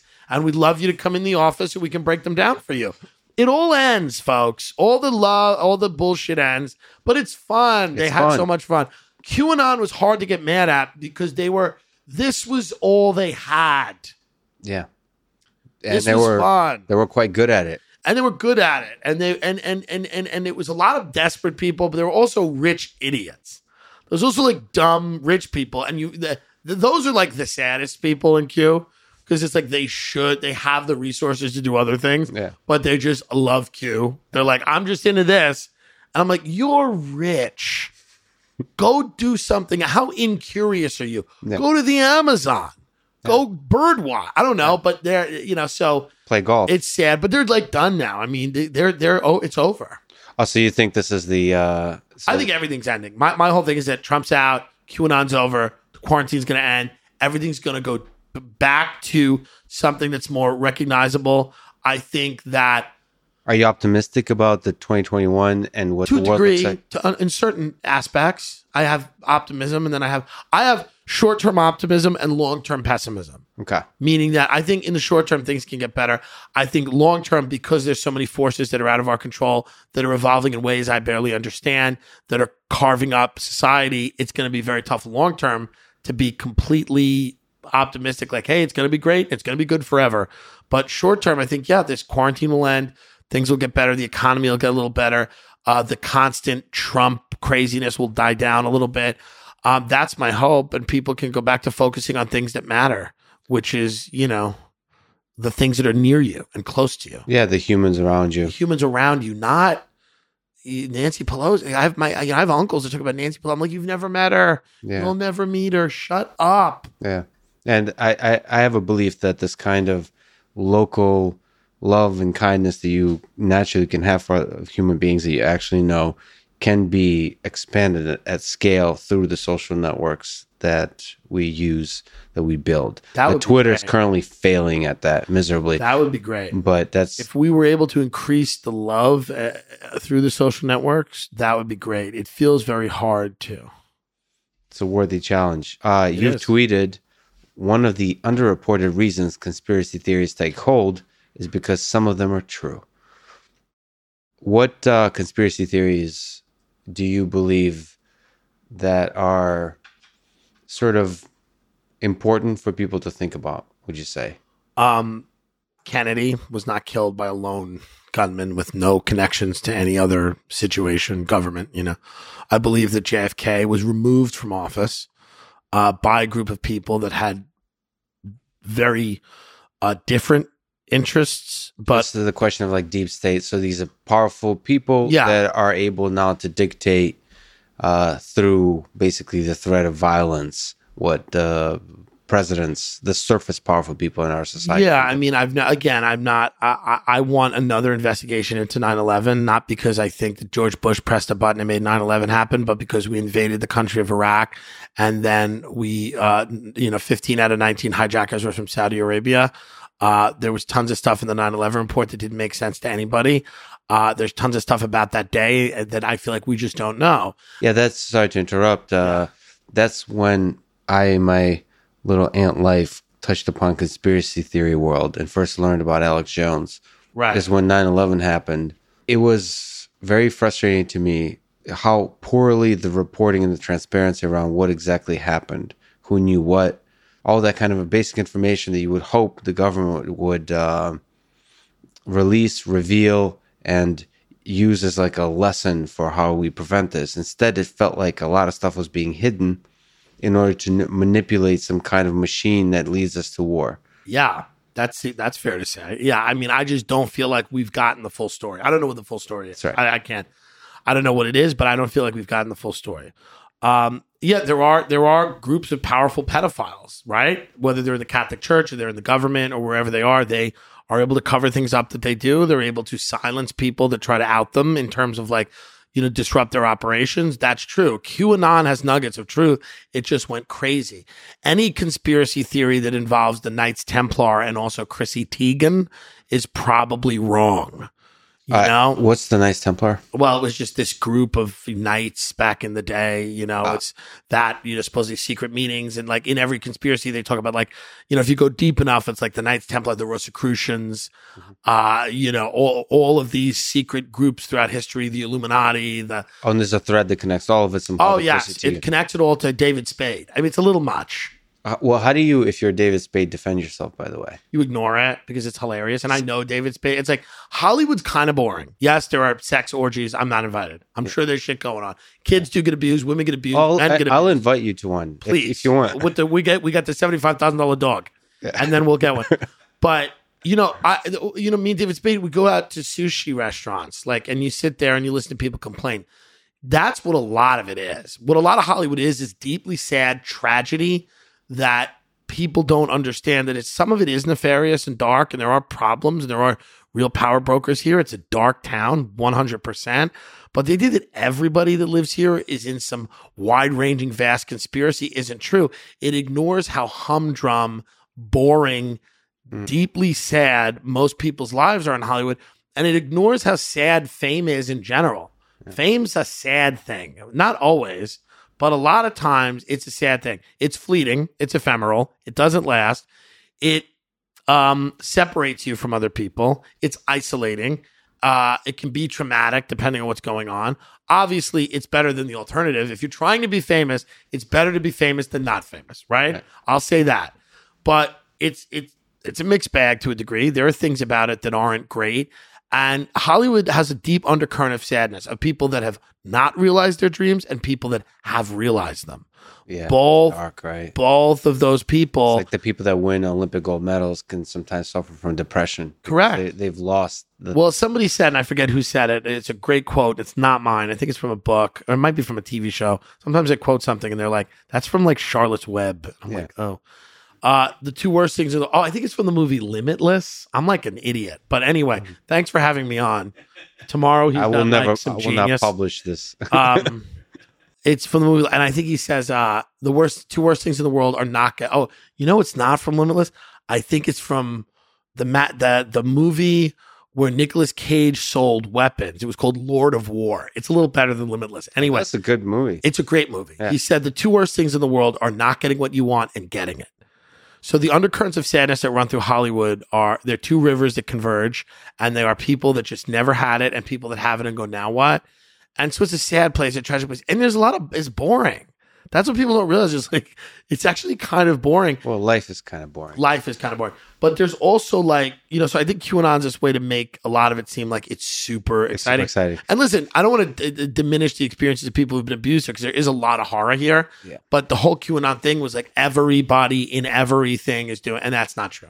Well, see, the just to linger on that a little bit is uh, Bill Gates. The conspiracy theories around Bill Gates bother me because this is me, dumb, naive Lex, thinks that Bill Gates did a lot of good for this world. Sure. First, by creating a, a company that empowered personal computers, and second, by donating a ton of money for like treating uh, malaria in Africa and all those kinds of things. And there's these huge amounts of conspiracies, I think, based on like just replies to whenever right. uh, uh, Bill Gates does anything. Like to me, the the top replies should be about how inspiring that guy is to donate so much money. well, I think I think and, that uh, and, and so yeah. sorry to and Yeah, the, the the thing I'm struggling with is if I'm Bill Gates, like how do you behave differently? How do you show people that you're if you're not, I don't know, doing creepy stuff that they're saying he's doing? Well, I think part of it is that he he's done some really good stuff, right? He's an innovative guy. He's on the vanguard of a lot of things, but he's also the antichrist. And I think that that is, you know, they're not mutually exclusive. He is the Prince of Darkness as well as some. No, here's my thing with Bill Gates. Yeah. He's a Batman villain billionaire, meaning that he's not a villain, but he's got Yeah. all this money, right? Yeah. Here's the thing. And I love Musk and all these guys. I know you love these guys. Listen, when you have the kind of money that these guys have and you have the vision that they have and they want society to look a certain way, and a lot of them are doing great things, people, they need to get better at the pushback. They need to get a little better. When somebody says, hey, man, what's going on over there? Bill Gates needs to be a little better at going, here's what Yeah. because you know Bill Gates has the money. You know, I think he he once he wanted to shoot a missile of dust at the atmosphere to help global warming, Yeah. and a lot of scientists were like, "Hey, man, that might not be the way to do it." But no one in history, like so few people in history, have had the resources to even have that thought. Yeah. That if you have the resources to have that thought, and you have designs on the way you want society to look, whether it's public health policy or vaccinations, whatever, you have to get a little better at dealing with legitimate critiques. And obviously, you're not defending yourself against people that say you're the Antichrist, but like you need to get a little better. And I feel like Bill Gates and some of those people at that level are like, ugh, PR is kind of like, you know, yeah they're they're terrible at it. They're and- terrible at it. They're terrible at it. Him and Zuckerberg are really bad at it. Zuckerberg's horrible at it. He seems especially um, bad at public.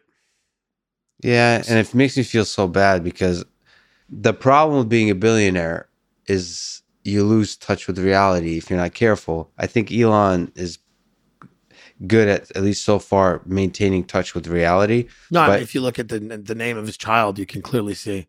Listen, I do like him, and I do think what he's done with Tesla. You know, my producer has a Tesla, and he never shuts up about it. Most people that have Teslas never shut up about them, and they thought they think they're part of the development team at SpaceX. And Yeah. I, I like that he's created a world where people can get excited about a thirty-seven thousand dollar car, Yeah. and never shut the fuck up about it to Yeah. the point where I have to threaten people with physical violence to get them to stop telling me about that their car drives itself. Oh, you should Maybe get a have a few less drinks and a few a few fewer Vicodin, and you can drive yourself. Have you thought about getting a Tesla? I've never thought about. I don't like them. They're they're minimalist. I don't like minim. I want more. Hmm. I want more. get I the want. Cybertruck. I want to. Stage I'm just being a I want it. I, my, trolling my by guy, my, my dude, my my producer wants a Cybertruck. I want a stagecoach, old school stagecoach horse thief shit. Hmm. That, it's going. ba- it's going back to that. I live in an area with a lot of horses. I, it's going back to like whipping a horse. I want an animal to shriek while I go by. you want more suffering in the world, Yeah. not less. Oh, I think we need it. Okay, but uh, I just don't like that billionaire is a bad word. And it's not necessarily Sure. not No. every billionaire is a pedophile. I know, but the problem is a lot of like it's just you know Epstein was very smart at like just getting people at that house and taking photos of them. Yeah. Uh, you know, nobody knew what they were doing, but it's like it was one of those things where it's like Epstein was the most social guy ever. Like every photo, he's like, "Hey," and it's like everyone that's ever done anything in the world has been at that fucking island. Yeah. Every human being is like in a photo. It's just weird. Like I'm in like it's funny. Me and my friends get together. We don't ever take photos, right? Like last night, a, a few people. It was my birthday yesterday. I'm 17, and my my friends came over, and we're just eating dinner, right? Mm-hmm. And we had a fun night. Just four people that are over. Nobody, right? Nobody ever thought like let's let's hey, I want to remember it. Let's take photos. I'm 36. Woo! Yeah. But but, but everything Epstein did, there's just photos Yeah. of everybody. It's interesting. Do you think Jeffrey Epstein killed himself? No, I think he was killed by that guy, that that that that guy that they put in a cell, that lunatic, Mhm. uh, who's that big muscled guy. I think he was just he did it for money, kept his mouth shut. That's Money from whom do you think? Mossad, MI6, CIA, all three. So there's a lot of pressure from a lot of different powerful Probably people. probably Mossad, CIA more. I, think- mean, it seems very clear that he was working inside of a honeypot intelligence operation. Ghislaine Maxwell's father was an Israeli super spy. Uh, Ghislaine Maxwell is working for Israeli intelligence. It would be odd to think. And of course, the CIA knows about everything that Israeli intelligence is doing with Americans. So uh, I would think that uh, it's a very cozy relationship with those two intelligence agencies. And uh, I think if you ran it by anyone, I think if you ran it by French intelligence, they'd go, yeah, no, get, get him. I don't think there was any intelligence service in the world whose job is to protect the powerful people that live in their countries that was against him getting whacked. But do you think it's possible that he is just an evil person who is after manipulating people and also was a No. pedophile? So No. th- there's a bigger th- thing. Absolutely, no, it's factual that there's a bigger thing. Evil people don't get handed. Those are your facts, Tim Dillon. No, they're the facts of the case. You don't get handed a 65. Show me another evil guy who was handed a 65 million dollar uh, uh, place by Les Wexner. Show me another evil guy that got that type of uh, handshake deal where he was basically uh, let off without anything after a judge had made a very sweetheart deal for him after he was accused of, of you know molesting a 14 year old show me another evil guy that uh, doesn't have that kind of backing that has those type of friends those connections those type of properties. Show me a you know multiple passports all over the world. So show me a guy without anyone backing him that's doing it. Why did they you know so you think he's just a, an evil guy? So he's doing this for whom? It's his own just shits and giggles. He's just getting off on it? Human nature, yeah. human nature huh? It's human nature? 70 million dollar uh, limestone mansion. mocked. yeah is it human nature and it's like I don't think it's human nature. I think it's I think it's I think they manipulated human nature, but I think they I think they did it. I think Ghislaine I, I think Epstein was really just a functionary and I think Ghislaine was kind of a pimp and Epstein was Oh, kind of a guy that, you know, made the money okay and you know, hid money and things like that and worked for a lot of powerful people. No, I don't believe in lone pedophiles anymore. I don't even believe that. If you're a pedophile, you're like in a group. You know what I mean? Oh. You know? Well, I'm not even. I'm not even going there. But staying on Ghislaine. Uh, so you believe there's some power in her? What do you think happens to her now? Like what? What are the Great, different? great question. I mean, I don't know what'll happen to her, but I imagine she'll get some type of deal, uh, closed door thing years from now when people don't really care about the case, and she'll serve some time in a in a very lax thing, or she'll be killed. I mean, again, it's like if she was doing what she was doing, which is, I believe, a fact that she was compromising powerful people so that they could be blackmailed by, uh, you know, the intelligence uh, services of the U.S. and Israel. Um, uh, probably, I don't, I don't see how she wasn't doing that. Someone's black, someone's using the photos and the tapes, right? Someone's using that against these people. Someone wants to control these people. Well, who and why? That's the real question. And I think the real question is you want to con- you want to exert control over congressmen and senators and presidents because they have the power to make decisions to affect the but the CIA just works for a lot of very wealthy people. That's what the CIA was. That's how the CIA started, right? It was lawyers, bankers. They're protecting financial interests of multinational corporations all over the world, overthrowing democratically elected governments, going in and doing subterfuge campaigns, encouraging terror. They were doing all kinds of crazy stuff. I don't see why that would change. I think that's who they still represent. And I think those people want uh, certain policies and certain people pushed forward. And I think those people are controlled. And I think one of the ways to control people is their sexual problems. Uh, Yeah. and, and that's the way they did it. I wish there was a way to, because everything you just said now is Makes a lot of sense, doesn't it? I'm being indoctrinated on air. No, uh, You think it- there's just a Jeffrey Epstein's just a fun random guy who just wanted to make home movies of presidents? Um, well, you think I'm just some random guy? I'm just uh, trying to sell myself as somebody who's friendly with the American audience. I believe you are backed by people that want people to be more comfortable with robot dogs. I believe that. I believe you're pushed to be the happy face of AI. which know? is why I will edit picked this a happier part face. out. No editing. Joe Rogan's rule: no editing. this is live. No, I mean, I wish there was a way to, for some of the conspiracy theories, to prove that that's not the case. Like what the the CIA is, there is some possibility in my mind that institutions like the CIA and different kind of organizations are driven less by organized malevolence and more by just incompetence, just bureaucracy being incompetent. I think that argument gets less and less persuasive when you look at all the things they've been able to do. Right. It's it's it's it's very certain, just Yeah. like you said, that there's a bunch of them that have done the. Cons- there's some conspiracy theories that are dramatic and true.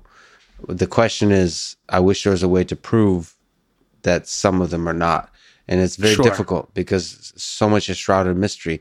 Like one, of, you know, one of the things I'm bothered by is when people accuse other, like athletes, of using steroids, for example. Right. And it's just yes, a lot of people use steroids, but it sucks that you, that people just don't believe you. Like a, uh, there's some incredible athletes that look shredded, that look just incredible performers, and everybody uh, just says that they're on steroids. They kind of assume. Yeah, and, and I mean, and that and people accuse me all the time of being on performance enhancing drugs and steroids, and it is hard.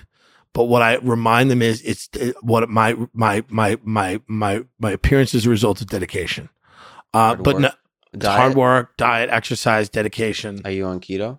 Uh, I'm on. I'm on keto. I'm doing a version of keto. You're keto, right? Yeah. So I'm doing a version of keto right now with bread, and it's. Yeah. Do you see what I mean? You carb up in so order it's to be keto able- with sugar. It's called keto plus sugar, yeah. and it's a very. It's a good diet for. I grew up in the 90s when nobody ever lost weight, sadly, because every diet was like, you can eat what you want, just be accountable. No one even knew what that meant. So it would be like my mother being like, if you have chocolate chip pancakes, have a glass of water. Yeah. Just take a walk around the block. yeah. You can go to McDonald's three times a day. Just walk around the block. It's what my parents used to say. Like my mother would be like, just walk around the block. You're fine. Um, gonna have a cigarette? Walk 20 steps. Walk 20 steps back. It's exercise. So um, know, I there's too many conspiracies out there. A lot of them aren't true. A lot of them are bitter, angry people trying to justify their own uh, uh, impotence, not being able to do anything in life. And they're like, the people that have done something in life, they're all nefarious. It's all the, the cards are stacked against me. That's 100% true. 100%. It attracts usually people that have not figured out a way to succeed and or haven't succeeded on the level that they want to. But that also being true, there are there is a fair amount of fuckery going on and provable and, you know, we just have to, I think, separate, uh, separate, know that these things are often inflated or not true, but know that sometimes they are true. Otherwise, they wouldn't exist. If there was no, if there was nothing to JFK, if there was nothing to 9 11, if there was, if people felt like they were being dealt with honestly, this wouldn't exist. I mean, this exists because there are real questions that people have that don't get answered for whatever reason.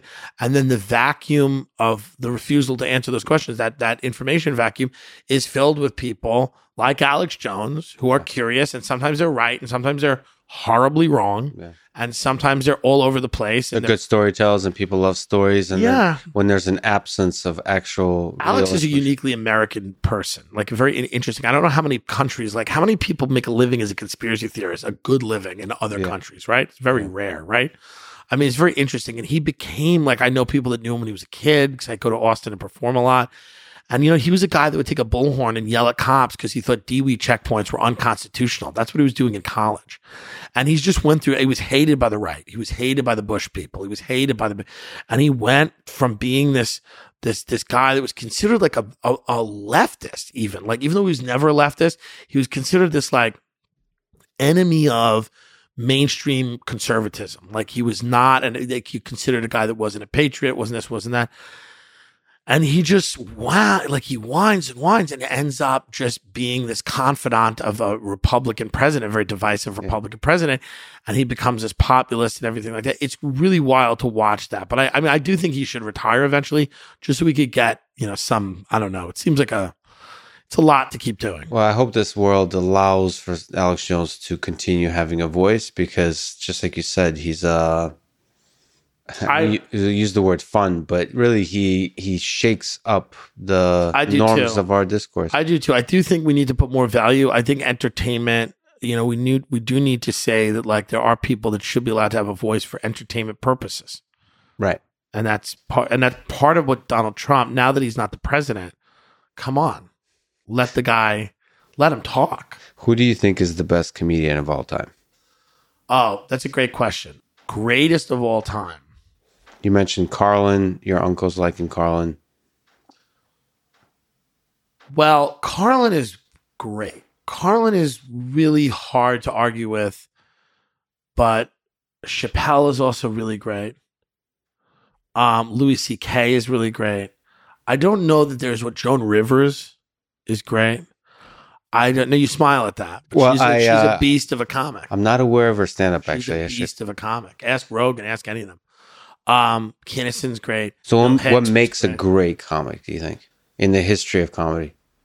Just like said something at the moment, in a way a commu- found a way to communicate with people in the funniest possible way at that moment and illustrate you know illustrated larger truths about life in what they did and i think that guys like louis and chappelle and uh, pryor and Kinnison and hicks people like joan rivers uh, have done that and even you know modern people people like maria bamford's an amazing comedian it's just a different style of comedy per se but she's an amazing comedian uh, you know, Katt Williams is an amazing comedian. You know, he really is. You Does know? he have any?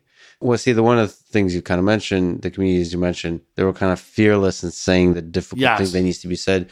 Katt Katt Williams is more. I I don't remember his comedy, but I think it's just more wild out there. Well, to an extent, but you can watch it. He's got stuff. He talks about stuff. He talks Okay. about race brilliantly. He talks Okay. about America brilliantly. No, I think there's a lot of stuff there. and of course, Chris Rock and Of Chris Rock, of course. It's so hard. You can't really pick one. It, you, you just gotta.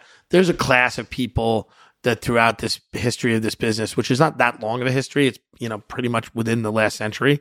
Uh, you know that are have been really influential. Sometimes it's style, the way they deliver things. Sometimes it's substance of how they, you know, what they're saying, or sometimes it's just a style of what they're saying. I mean, and we're only talking about stand-up comedians, right? So there's a million great comedians. I mean, if we're going to talk about Jim Carrey and Adam Sandler and Chris Farley, I mean, these are brilliant, and those guys are bigger influences on comedy, I think, than stand-ups. Really, truly. So there's there's it, it, there's so many brilliant people in the in the business. who was for you like influential? Just the early on. Hicks was influential because I'd watch Bill Hicks and I'd be like, this guy's saying crazy shit on stage, and this is the only way he can get away with it is because it's so funny. And he was calling out like, you know, the military industrial complex, and and he was talking about the first Gulf War. I remember he said a joke that I heard it made me sit up straight. He goes, he goes, he was in Canada and he said we had a war in the states. He was talking about the first Gulf War, and he said I was in the unenviable position of being for the war but against the troops. And to me, I love that joke. It was so funny to me. And I was like, oh, you can't get away with that anywhere other than standing on a stage. You could never say that in an office, really. And this was before like it was like PC and this and the other thing. I always knew that comedians had to say shit and have it be funny enough that you couldn't get away with it in polite society. That was the whole point. That was why it was a dark theater or a dark nightclub. That's why people had a few drinks. That's what the art form was. And that's why I, so a guy like that was influential because I started watching him, and then of course, like you know, I loved SNL when I was a kid, and I would watch Chris Farley, and I would watch, um, you know, people like even John Belushi going back in the day, but I'd watch Adam Sandler and Will Ferrell and all these guys. I mean, the there's so many funny people, but Bill Hicks was kind of funny, and then Patrice O'Neal was like probably my favorite comedian who's made me laugh more than anybody else. Um, I, I think it was you actually that uh, maybe on your podcast we're talking about Patrice O'Neal and that he was actually vicious to Well, others. Uh, If- I think he was a little mean to other people, but he was very good to people that he liked. I guess I think he was like not. I mean, he wasn't, and I've never met him. I have no inside info, but from what I've heard, he was like no nonsense guy. Right? He just said what he wanted to say. But I think in terms of comedians, I don't know of anyone funnier than Patrice Yeah. Who said in modern times that said more about our society than him. I mean, he was just a brilliantly funny guy. On the radio, he was funny. On his specials, he was funny. Everywhere, he was funny. And there's something else to be said about the whole medium of comedians doing podcasts Yeah. because that's a it unlocks a weird, special new thing that changed everything. I mean, Rogan started with that. Yeah. You're doing that. It. I think that's a whole nother form of like stand-ups. Yeah. the ones that have a lot to say almost like uh we get to witness the process of the creation of the jokes in a way or the mind Right. the the sort of the evolution of the mind behind the jokes which is Comedians were late to social media. Comedians are com- comedy's a it's a performance based medium. So it's about getting up and doing it, getting up in a club, getting up in a theater, getting up in a bar, getting up wherever you can get up. And comedy for years was about performance. Mhm. And then on the higher end, it was about movies and TV shows. But we were very slow to get on YouTube. We were very slow to adapt to technology. We were very slow to monetize anything we did on the internet. Yeah. So podcasting was a way for comics and funny people to kind of get into that space, start earning money. And now, because of the pandemic, it's really become essential. And it, it helps you. And even without the pandemic, it was where people wa- it was how you were building a fan base, and that's like you know, but comics were very reticent to embrace social media at all because they thought it was cheap and they didn't like it.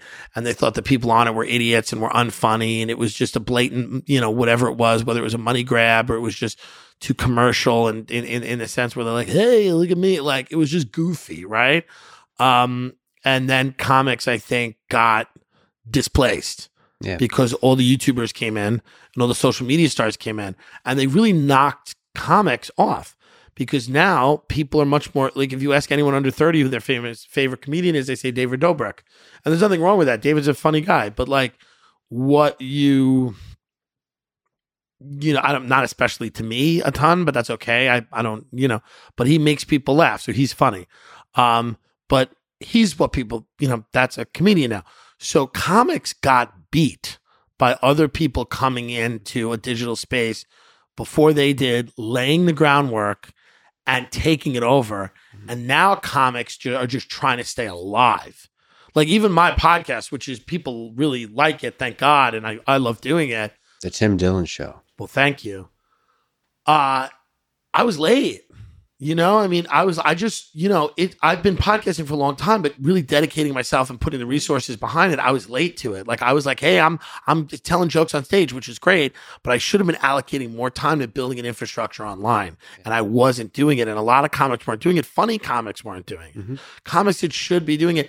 And I think when the pandemic ends, a lot of comics will just keep doing live stand up, but I will keep obviously I'm going to go back on the road and do live stand up, but I will keep doing this podcast and building digitally too. But you're also exploring ideas. You're doing like short videos, Yes. and so on. Do You're all- yeah. you're trying to look for different mediums of uh, how, how I to want to be, funny, funny. everywhere. I want to be funny everywhere. I love making things too. My producer Ben Avery is like a brilliant editor and and comedic mind. Even though he's not a stand up, he's able to. He understands funny. He understands what makes me funny. We're able to make these really. I mean, t- t- some of those videos they're just brilliant little videos. Even though they're tiny little videos, they're fucking as funny as anything. Yeah. And it's not me. It's me working with somebody else to make something really great. And if and and it's that relationship that's very important.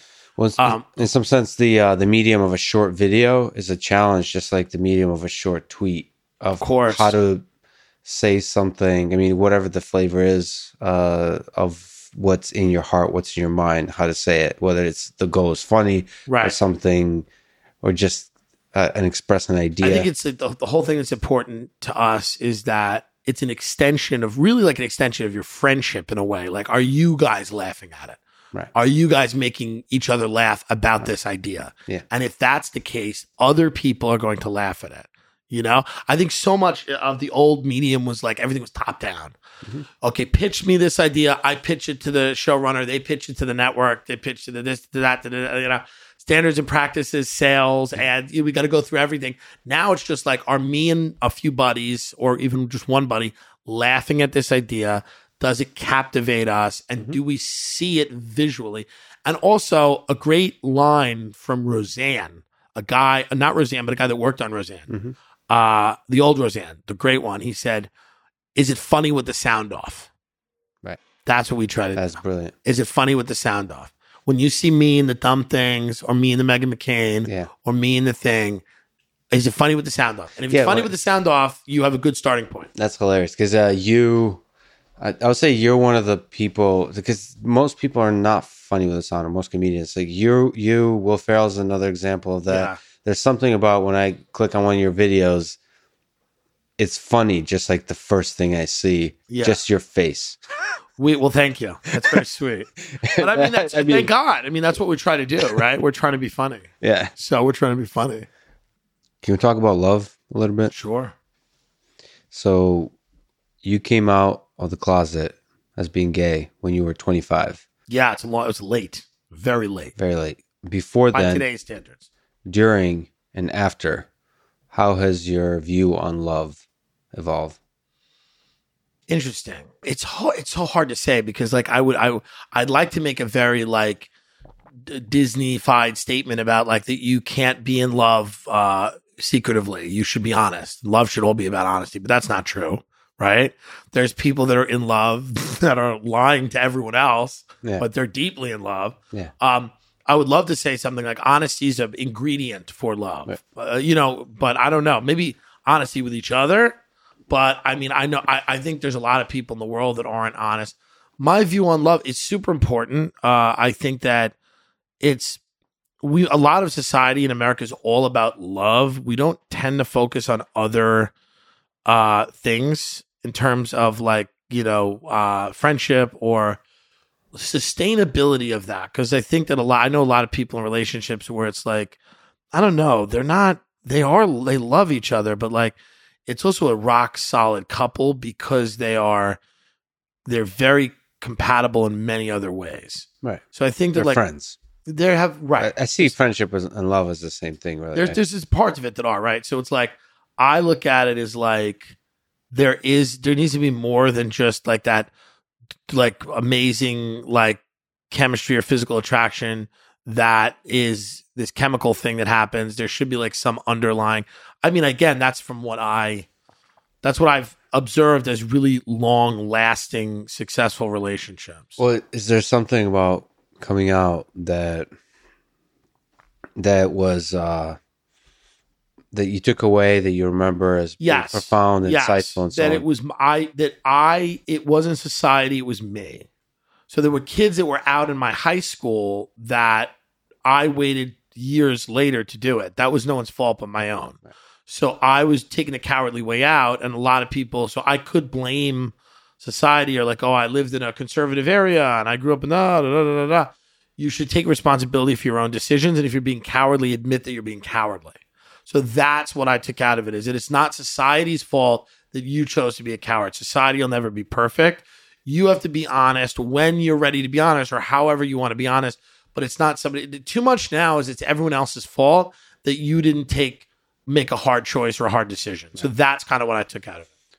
So now, in retrospect, you see yourself as or being afraid. Do you Right. do you think at the time? Well, I wanted people to like me, which is the which is Right. the disease of humanity, right? Is that we want to be liked, and what happens is if you want people to like you and love you, even you want uh, people to feel comfortable with you. And those were people like your family. Friends, Friends. more. Fa- My family, I would always, you know, could always throw in the street, but my I'm kidding. I mean, but I am not. Yeah. Uh, but my friends, my circle of friends, which I were my family at the time, when you're a uh, senior, when you're 10th, 11th grade in high school, your fa- your friends are your fam. You know what I mean? Like that's your. So you don't want to do anything that puts you on the outside of the circle. So thinking back to that fear, is there things you're afraid of now I that af- yeah. you're not doing? You're afraid to do. I'm afraid of all kinds of things. I'm afraid of not being good at my job, not being funny, letting people down, uh, not putting out products that are good, you know, whether it's the podcast every week or stand up or the videos. Like I'm afraid of like there's a ton of people that really enjoy what we do. So when you're in that position, you're nervous that you're going to start doing things that they don't like. So the new things you want to do, the evolution you want to do, you want to make sure you're evolving in the right way. You know, you want to make sure that you're doing things that are consistent with why people liked you, but also you don't want to put yourself in a box and limit what you can be going forward. So like I had a talk with the CEO of NBC Universal once. I was doing some internal sketch for for them and I was playing like a cab driver and he was a and he's not the current CEO, but he's a former CEO. And I said to him, "What's the hardest part of a, uh, running a, a corporation of this size?" And he said something very interesting. Uh, he said the hardest part is maximizing the current profit model of what you have, at the same time getting ready, getting ready, getting the company ready for where it's going to be in five years. He said those are often at odds, and that's the toughest thing. He goes because I could just bang out everything I got to do right now, and we're going to make a lot of money doing this. But am I devoting enough resources into digital so that in five years, when that's where everything lives, are we competitive in that space? So as funny as I am now, hopefully to people and a lot of the things that I want to do now, I'm going, what am I, what groundwork am I not laying for three to five years down the road so that I can be adapting to the trends that are important then in terms of not so much comedic trends, but like the technological trends. Like what is the what is you know I should have done podcasting earlier. Mm-hmm. What should I should I have a bigger presence on TikTok? Should I have a bigger presence here? Should I have a bigger? Should I be on Twitch? Should I be doing this? Should I be doing that? What am I not doing that I should be doing that I'll regret not doing? And those are those are the conversations I think I have in my own head all the time. And I guess there's parallels to coming out as gay, or just parallels in in like uh, career paths you're taking. All, all that. That's ultimately just fear. It's fear. Yeah. It's the fear of you know the, the the best thing that happened in my career was that I came to LA.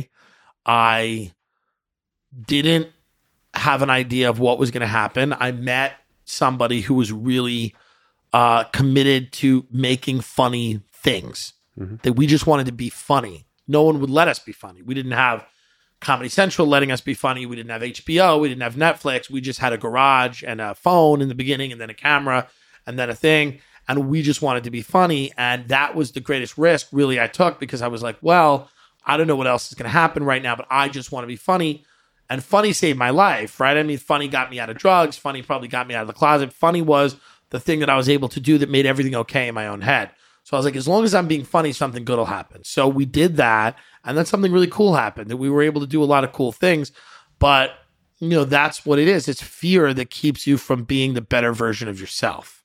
Your mom, I mean, you have so many complicated, fascinating parts of your story. Oh, but your, your mom, uh, as you were growing up, suffered. Schizophrenic, yeah. Well, from mental illness, yeah, yeah. schizophrenia. Can you tell her story and how that relationship has changed over the years? Yeah, well, she was always uh, eccentric and always, you know, the terms for schizophrenia in an Irish Catholic household where we didn't talk about anything were eccentric, fun. She's fun. There's a She's theme to this. Unpredictable. She's uh, a, a, a wire. She was a live wire. Any of the words you would use to describe somebody who's a fucking lunatic, but you wouldn't say that. Yeah. Um, Positive she, spin. Right she she started experiencing uh symptoms probably early on in her life but she also like i think started really manifesting them when i was in my mid teens so like 14 13 14 area. And she got really really bad. And then i think she was institutionalized about 10 years ago a little over 10 years ago and she could really no longer live on her own. She was unable to go to work. She was unable to function. So I visit her when I can. Obviously, I'm not in New York. Whenever I go to New York, I visit her. She's aware of what I do, my career, and everything like that. You know, she has good days and bad days, but you know, mental illness is a thing. It's very tough. We don't talk about it as a society. People with mental problems don't get that much attention. We tend to think that they did something wrong, uh, or that they deserve it, or that they are, you know, to be ignored and we don't devote a lot of resources into it, which is unfortunate because then you have the junk gurus come in and go like, let's diagnose your mental illness off Instagram. And it's like, that's not the move. Um, yeah. Do you, uh, do you love her? I do. I do. I love her, but I also remember her that isn't her now. And when someone has mental illness that's severe, you make peace with their death before they die. Wow. Yeah. Because the part of them that you love and remember a lot of cases is is is not evident or obvious. Now my mother's still a loving person that i love but the fun her ability to be present in the moment and to not you know that is lost with the progression of illness so that you still love her. And i mean again you know your parents you know the time horizons you have with your parents are unknown. People don't know. You could you know i have friends that their parents were in their lives for their entire life. And i have friends whose parents were in their life but my mother was a very she knew what i was. When i was a little kid i was an actor when i was like 6 to 12 mm-hmm. my mother knew that i was a performer. She knew what i was and what i'd ultimately do. She recognized that in me. And when i said to her i want to audition for shows. I want to be on stage. I want to be on this. I want to do this she let me do it mm-hmm. because she knew who i was and she didn't want to get in the way of me being a human being a fully realized person at six. So that's probably the best thing a parent can do for a kid is let them be who they are. Yeah. And my mother did that. So that I mean that's good. We we ate too much fast food. There were negatives, but she did let me be who. Well, that's why you want to throw them out into the street. Yes, sometimes. uh, but coming, uh, coming to accept the mortality of her I guess, identity as you remember it from childhood. Do you uh, ponder your own mortality? Are you afraid yes. of death? I'm afraid of death. I don't like the idea of death, but I know it's happening. You know, I know eventually. it's going to happen eventually. I don't think about it. I think about I want to do some good stuff that people can look back at. And I think I'm proud. I'm proud of the show where if people look back at the show, I don't know how comedy ages or whatever, but like I think I put out a lot of stuff and I want to continue to put out stuff and I want to put out a few specials that people can look back at and go, Oh, this guy was really funny in this really crazy you know, he lived in the the latter part of this century when all this shit was going on and he kind of made fun of it and he did something to make uh, people's lives a, a, little better just by having you know a few laughs. You know. What do you think about? This is something like in the po- podcast context. Do you think you'll have just one or two or three shows out of thousands, maybe, that are like the truly special ones. That's probably the case. Or do you think it's the entirety of the body of work? I think people will take 10 minute clips from all different shows and put them together and it's a highlight. Yeah, this, like this a highlight reel of just like these are like the the best things that he's ever done or the best rants he's ever had, the best things, whatever. So the legacy would be that this was an important voice in a very weird time of I would history. hope I would hope that that's part of it and I hope that I continue to be in you know you say important, I say funny, but hopefully I continue to be a voice. And that's what I think when I think about death, I think about like, what did people what did people come on earth to do? And i think i came i think my main purpose on this planet other than to experience whatever love or you know worthiness or whatever is to make to entertain people. And there's a lot of people in comedy right now that are not entertainers and that's really the problem. Uh but and they got into comedy sort of the way that you know uh, you can walk into the wrong store in a mall and then not realize you're in the wrong store and try on a bunch of clothes and then go, fuck, I wasted my whole afternoon. But I think I've always kind of been an entertainer and that's what I want to do. There's, uh, unfortunately, sadly, a lot of people that look up to you. They're that is a horrible thing, but life is a nightmare. Yeah. uh, if you were to give them advice, young young folks, people in college, maybe even high school, but people in their twenties, about what to do with their life, uh, whether it's career, whether it's just life in general, what would you say? Ignore everyone, make a few good friends, l- truly have honest conversations with yourself about your what when do you feel the most alive? Figure that out. When and how do you feel the most alive? Yeah. Figure that out try to figure out a job or a career that can replicate that feeling. Um, don't listen to anyone. Don't listen to your parents. Don't listen to the gurus on the internet. Don't listen to me. Don't listen to anyone. Figure out, you know, where you feel the most alive. Where do you feel excited? Where do you where does your pulse quicken? What do you feel matters? When you're in a situation, do you feel like it matters? Uh, what situation was that? What got you excited? what thing did you walk into where you looked around and were taken back and you're like, wow, this is amazing. And I'm, I'm filled with awe.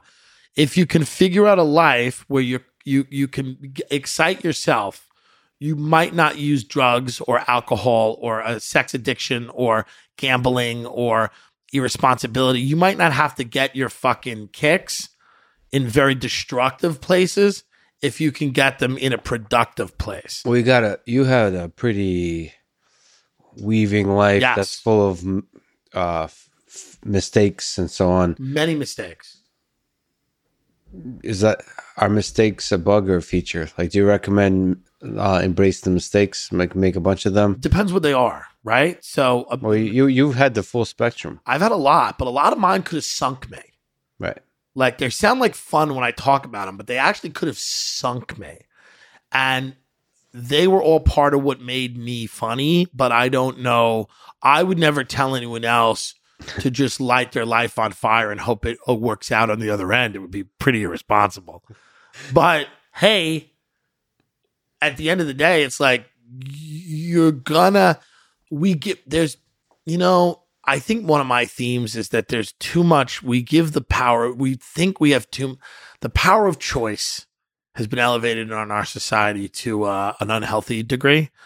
I think people are. Bo- I think you could you could get really good at something, but you're born with a certain aptitude. It might be to be a deal maker. It might be to be an athlete. It might be to be an artist. It might be to be a romantic and just fall in and out of love, in and out of love, in and out of love. It might be to be like a world traveler. Like, but whatever you are, I think you are. I think that there's something about you that makes you something. And if you can figure it out and then refine, you're not going to be good at it per se.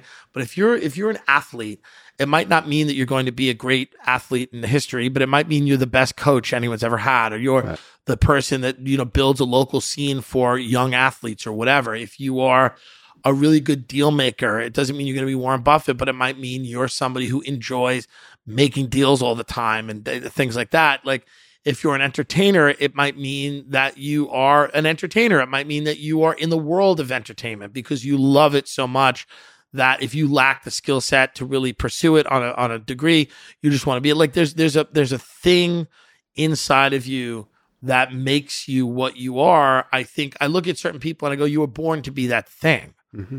You know, and the I, whole purpose is to find it. I was a juror on that murder trial, on a murder trial in Long Island, and the the woman who's the DA, I'm like, you were born to do this. You were born to put murderers away, and this guy killed the, the, the mother of his children. He was a bad guy, but like I was like, you are really good at what you do. She has a strong belief in whatever her moral code is and what her justice and ethics are, and she wants to communicate that to people. She was very good at at doing what she did. I don't know the facts of the case. I didn't really listen. He seemed guilty, so I just voted guilty.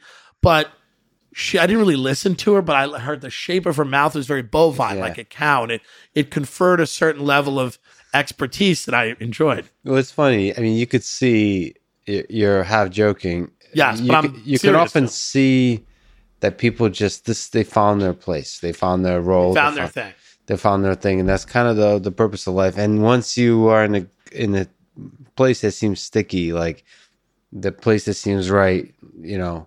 Uh, that's one of the problems with the generation that you're speaking to is there's always a feeling like I should keep exploring, keep exploring, but it's okay to stay in a place that you found that works. Yeah, and and listen, sometimes the best place you'll find is like when when people are like, "When did you feel really excited and alive?" It's like doing nothing. Right. Yeah. you know, like that's the other thing. It's like some people are gonna be like, I feel really excited and alive when I'm laying in my backyard in a hammock. Yeah. And I just want to have the simplest life and not have to do much. And I don't like doing anything. And I love laying around and going, wow, the sky looks good today. Yeah. Bill Gates goes, the sky looks good today. Let's shoot a missile into it. He wants to do shit, right? Yeah. So it's like in between that and nothing is you can find something. but in that process, for you personally, I mean, for me, and for others, I think there's a struggle. When you look in the, when Tim Dillon looks in the mirror, do you love yourself or do you hate yourself?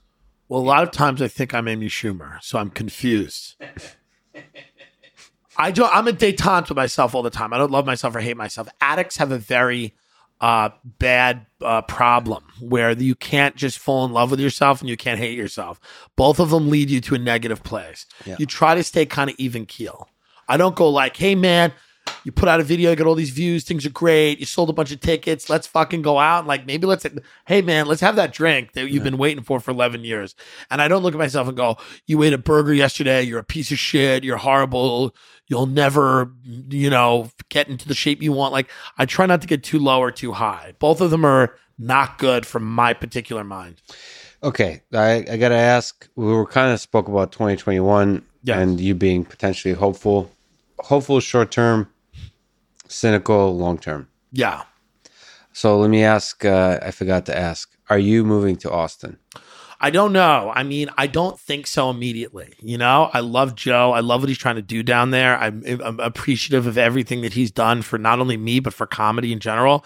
And I think as things happen in Austin and unfold, this is such a political answer, but as things unfold, I will consider it more and more. But I mean, I think I got another year in LA. So you, uh, You've spoken so nicely about this magical place that is Los Angeles. Uh, LA so is you very think, funny. you think there's a place for comedy in LA? Oh yeah. There'll always be a place for comedy in LA. There's always going to be a place for comedy in New York. I mean, the question is how thriving of a comedy scene is Austin going to be? And the Joe can probably make it one, but as of right now, it isn't. So that would be him doing that. But the question there's a lot of people escaping Los Angeles, but I know better about New York. There's a lot of let really brilliant let him people. Go, let him go. There's there's other people. This is the thing. It's like yeah. this is the fear thing. It's like no, but all the brilliant people are leaving. There'll be other people and they'll fill their shoes the way that they've done throughout history. And I think that New York and LA, listen, maybe in five to 10 years, they're not the two cities. It would be real rough in five years when this pandemic's over for people in, in Australia to go, dude, you got to go to America and you got to visit Charleston and Austin. Yeah. Stop. Let's be adults here. Let's be adults. So- it's still going to be New York and LA for a while. Uh, LA is, is, is an absolute hellscape, but I don't think you're going to replace California with another place Yeah. and also everyone's making decisions now because we're literally in the midst of a pandemic we've never had before. Right. We've never had this before. Joe Joe loved California up until the pandemic. He had problems with it, like we all have problems with it. There's a lot of benefits to being here. I think a lot of us made pretty bad decisions in 2020 because we were all locked up and s- stuck with our own thoughts. But so th- it's funny, there's parallels because I don't necessarily, um, you know, I'm obviously a fan of comedy, but I don't care where comics move. Sure. But there's a parallel move that's happening, set of decisions which do influence my decision making, which is where to start a business that's tech Right. centered. And that's more about the uh, San Francisco, Silicon Valley. And there is a lot of people leaving there. That's they're already going to Austin. there. Well, Austin. There's a. Uh, I think there's a there's a bunch of different places. Phoenix. There's Denver. Austin will probably be a massive tech hub. Elon's there. It seems like it's all everything about Austin says that it's going to be a massive tech hub. Yeah. I- just don't know if that means it'll be a massive comedy hub. Yeah. It might. I don't know if those two can actually coexist. It's interesting because Yeah, I don't. I, I think you know, comedy suffered in New York and LA when everyone got super rich. Hmm. Like you know, it just wasn't as cool. It's still much more fun on the road. It's still more fun to perform for people that want and need to laugh in strip malls than it is to perform for hedge fund managers on and with their dates and uh, you know Instagram models in LA. It's just what it is. Comedy on the road is much more fun. So maybe in the spirit of that, Austin becomes. But you know, you know, if Austin is just colonized by tech bros and stuff, like, yeah, I mean, sure, sure, it'll be fun and it'll be great. I think Joe's made LA a scene. So if anyone's going to make Austin a scene, it's Joe.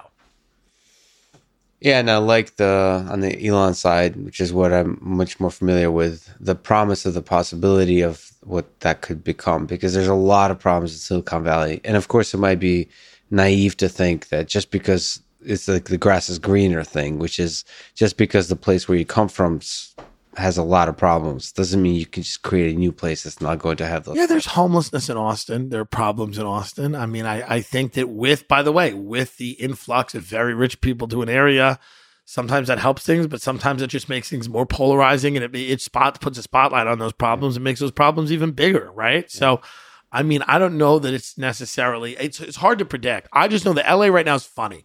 It's funny that there's 15 year old TikTokers making millions of dollars dancing in a house while the world burns. That is very funny. Well, it's for your for for your style of humor. Yes, Yes. the absurdity of it's the funny world that is that it's- no one cares about Hollywood starlets and actresses and actors, and everyone goes, "Hey, fuck you!" Even Yeah. though they've won three Academy Awards, they're all being replaced by just mediocre dancer fifteen-year-olds. I mean, it's like there's something hilarious about this city, and it will burn in hell, but so will everything. So, what are we talking about? Uh, yeah, eventually the the sun will die out, and we will all be gone unless we colonize uh, outside of our solar system. But you know, I I stand, I just sit here.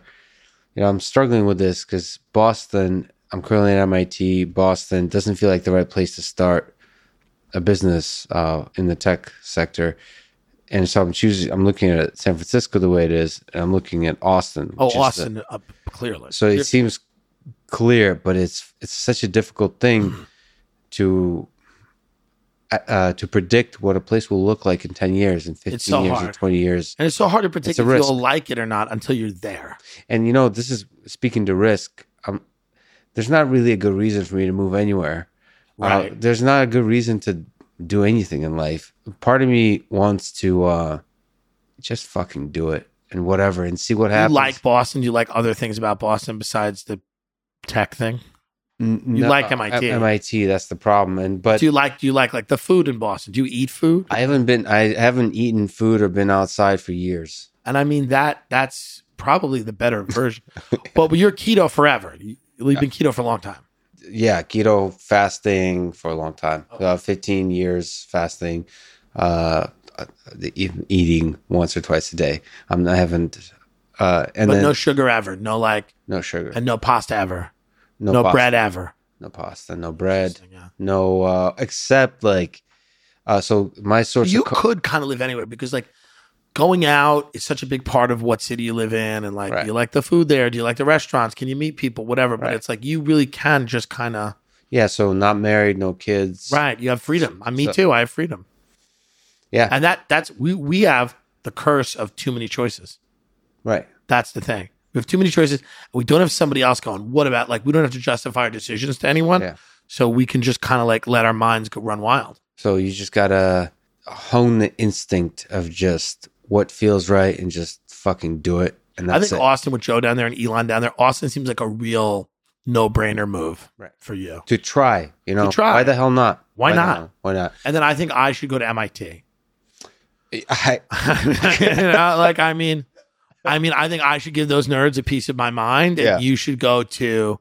I was in an Uber pool once with a kid from MIT, and I was eating uh this thing from Bova's Bakery. I forget what it was. It was like a. uh It's so good. I don't know. You don't know Bova's Bakery, No. right? Yeah, it's in Boston. It's famous.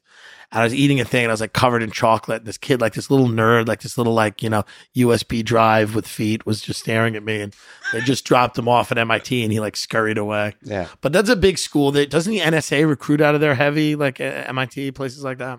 I can't I can't speak to that. But what this is a ridiculous question I sometimes ask myself when I'm alone. What is the meaning of life? Do you think Um, about the big existential kind of why the hell we're here? It's a cosmic kind of joke, kind of in a weird way, right? I mean, Joe said it the other day on maybe it was you saying that like he was just like, you know, by the time you figure out what it is, you're out of here. You know, it's kind of interesting. Or you even start to figure out what it is, you're out of here. It's like it's like that's kind of funny. It's like you don't get enough time to truly I think the meaning of life is just like at the end of the day, do you feel you it was time well spent? Was it time well spent? That's that's really what it is. If you look back, do you go, "Hey, it was time well spent"? Like I Pretty good ride. it was pretty good ride. I did I did it did a lot. I did a lot of things. I I doing what you say is a part of it, I think. If you say you're going to do something, maybe doing it. Uh, that seems to be uh, uh, extrapolating the meaning of life question to like, you know, what did you come here to do? I think it goes down deep of like, who are you and what do you want and, you know, what are you suited to do and what. It, it does seem that like the people who are most enlightened that I've ever met or read books by, they ultimately land on humor. Like they don't take shit seriously. They embrace the absurdity of it all and just kind of laugh at laugh at it in this kind of simple way. So it does seem that humor is like one of the fundamental truths of this universe Yes. we're in. And it's somehow love. It's love. Humor. Humor can be love, right? People laughing that that sound is kind of like Caroline Knapp, who wrote a book called "Drinking a Love Story," which is a really good book about not drinking, drinking and then not drinking. And um, she said the la- you could understand things as love. That you, I think one of the last lines in the thing is like people talking about their experiences in life that that could be love. Like you know laughter is love. Like i, I feel like love and, and finding it wherever you can find it is why we're here. That's that connection. And laughter can be love and you know figuring out you know something that makes life better for a lot of people can be love you know whether it's a vaccine or a uh, a, a technological advancement or whatever. Like you know, all of those things I think can be that feeling. And I think that's what's important. It connects you to a larger frequency, you know? I don't think there's a better way to end it, Tim. I hope you're one of the voices. I truly believe that your legacy be one of the most important voices of our time because you're fearless in challenging all the absurdity of uh, the nonsense that of our social and political discourse. I hope you keep doing it. I'm a fan. I'm still a bit starstruck. So Oh, I- stop it. Listen, I, I, huge a, honor a that you guy with your intellectual capacity enjoying anything I do only underscores how truly fucked we are. but thank you very much. yeah, uh, thank you for talking today. Thank you, brother. Thanks for listening to this conversation with Tim Dillon, and thank you to our sponsors NetSuite, business management software, Athletic Greens all in one nutrition drink, Magic Spoon low carb cereal, BetterHelp online therapy, and Rev speech to text service. So the choice is business, health, sanity, or transcripts. Choose wisely, my friends. And if you wish, click the sponsor links below to get a discount and to support this podcast.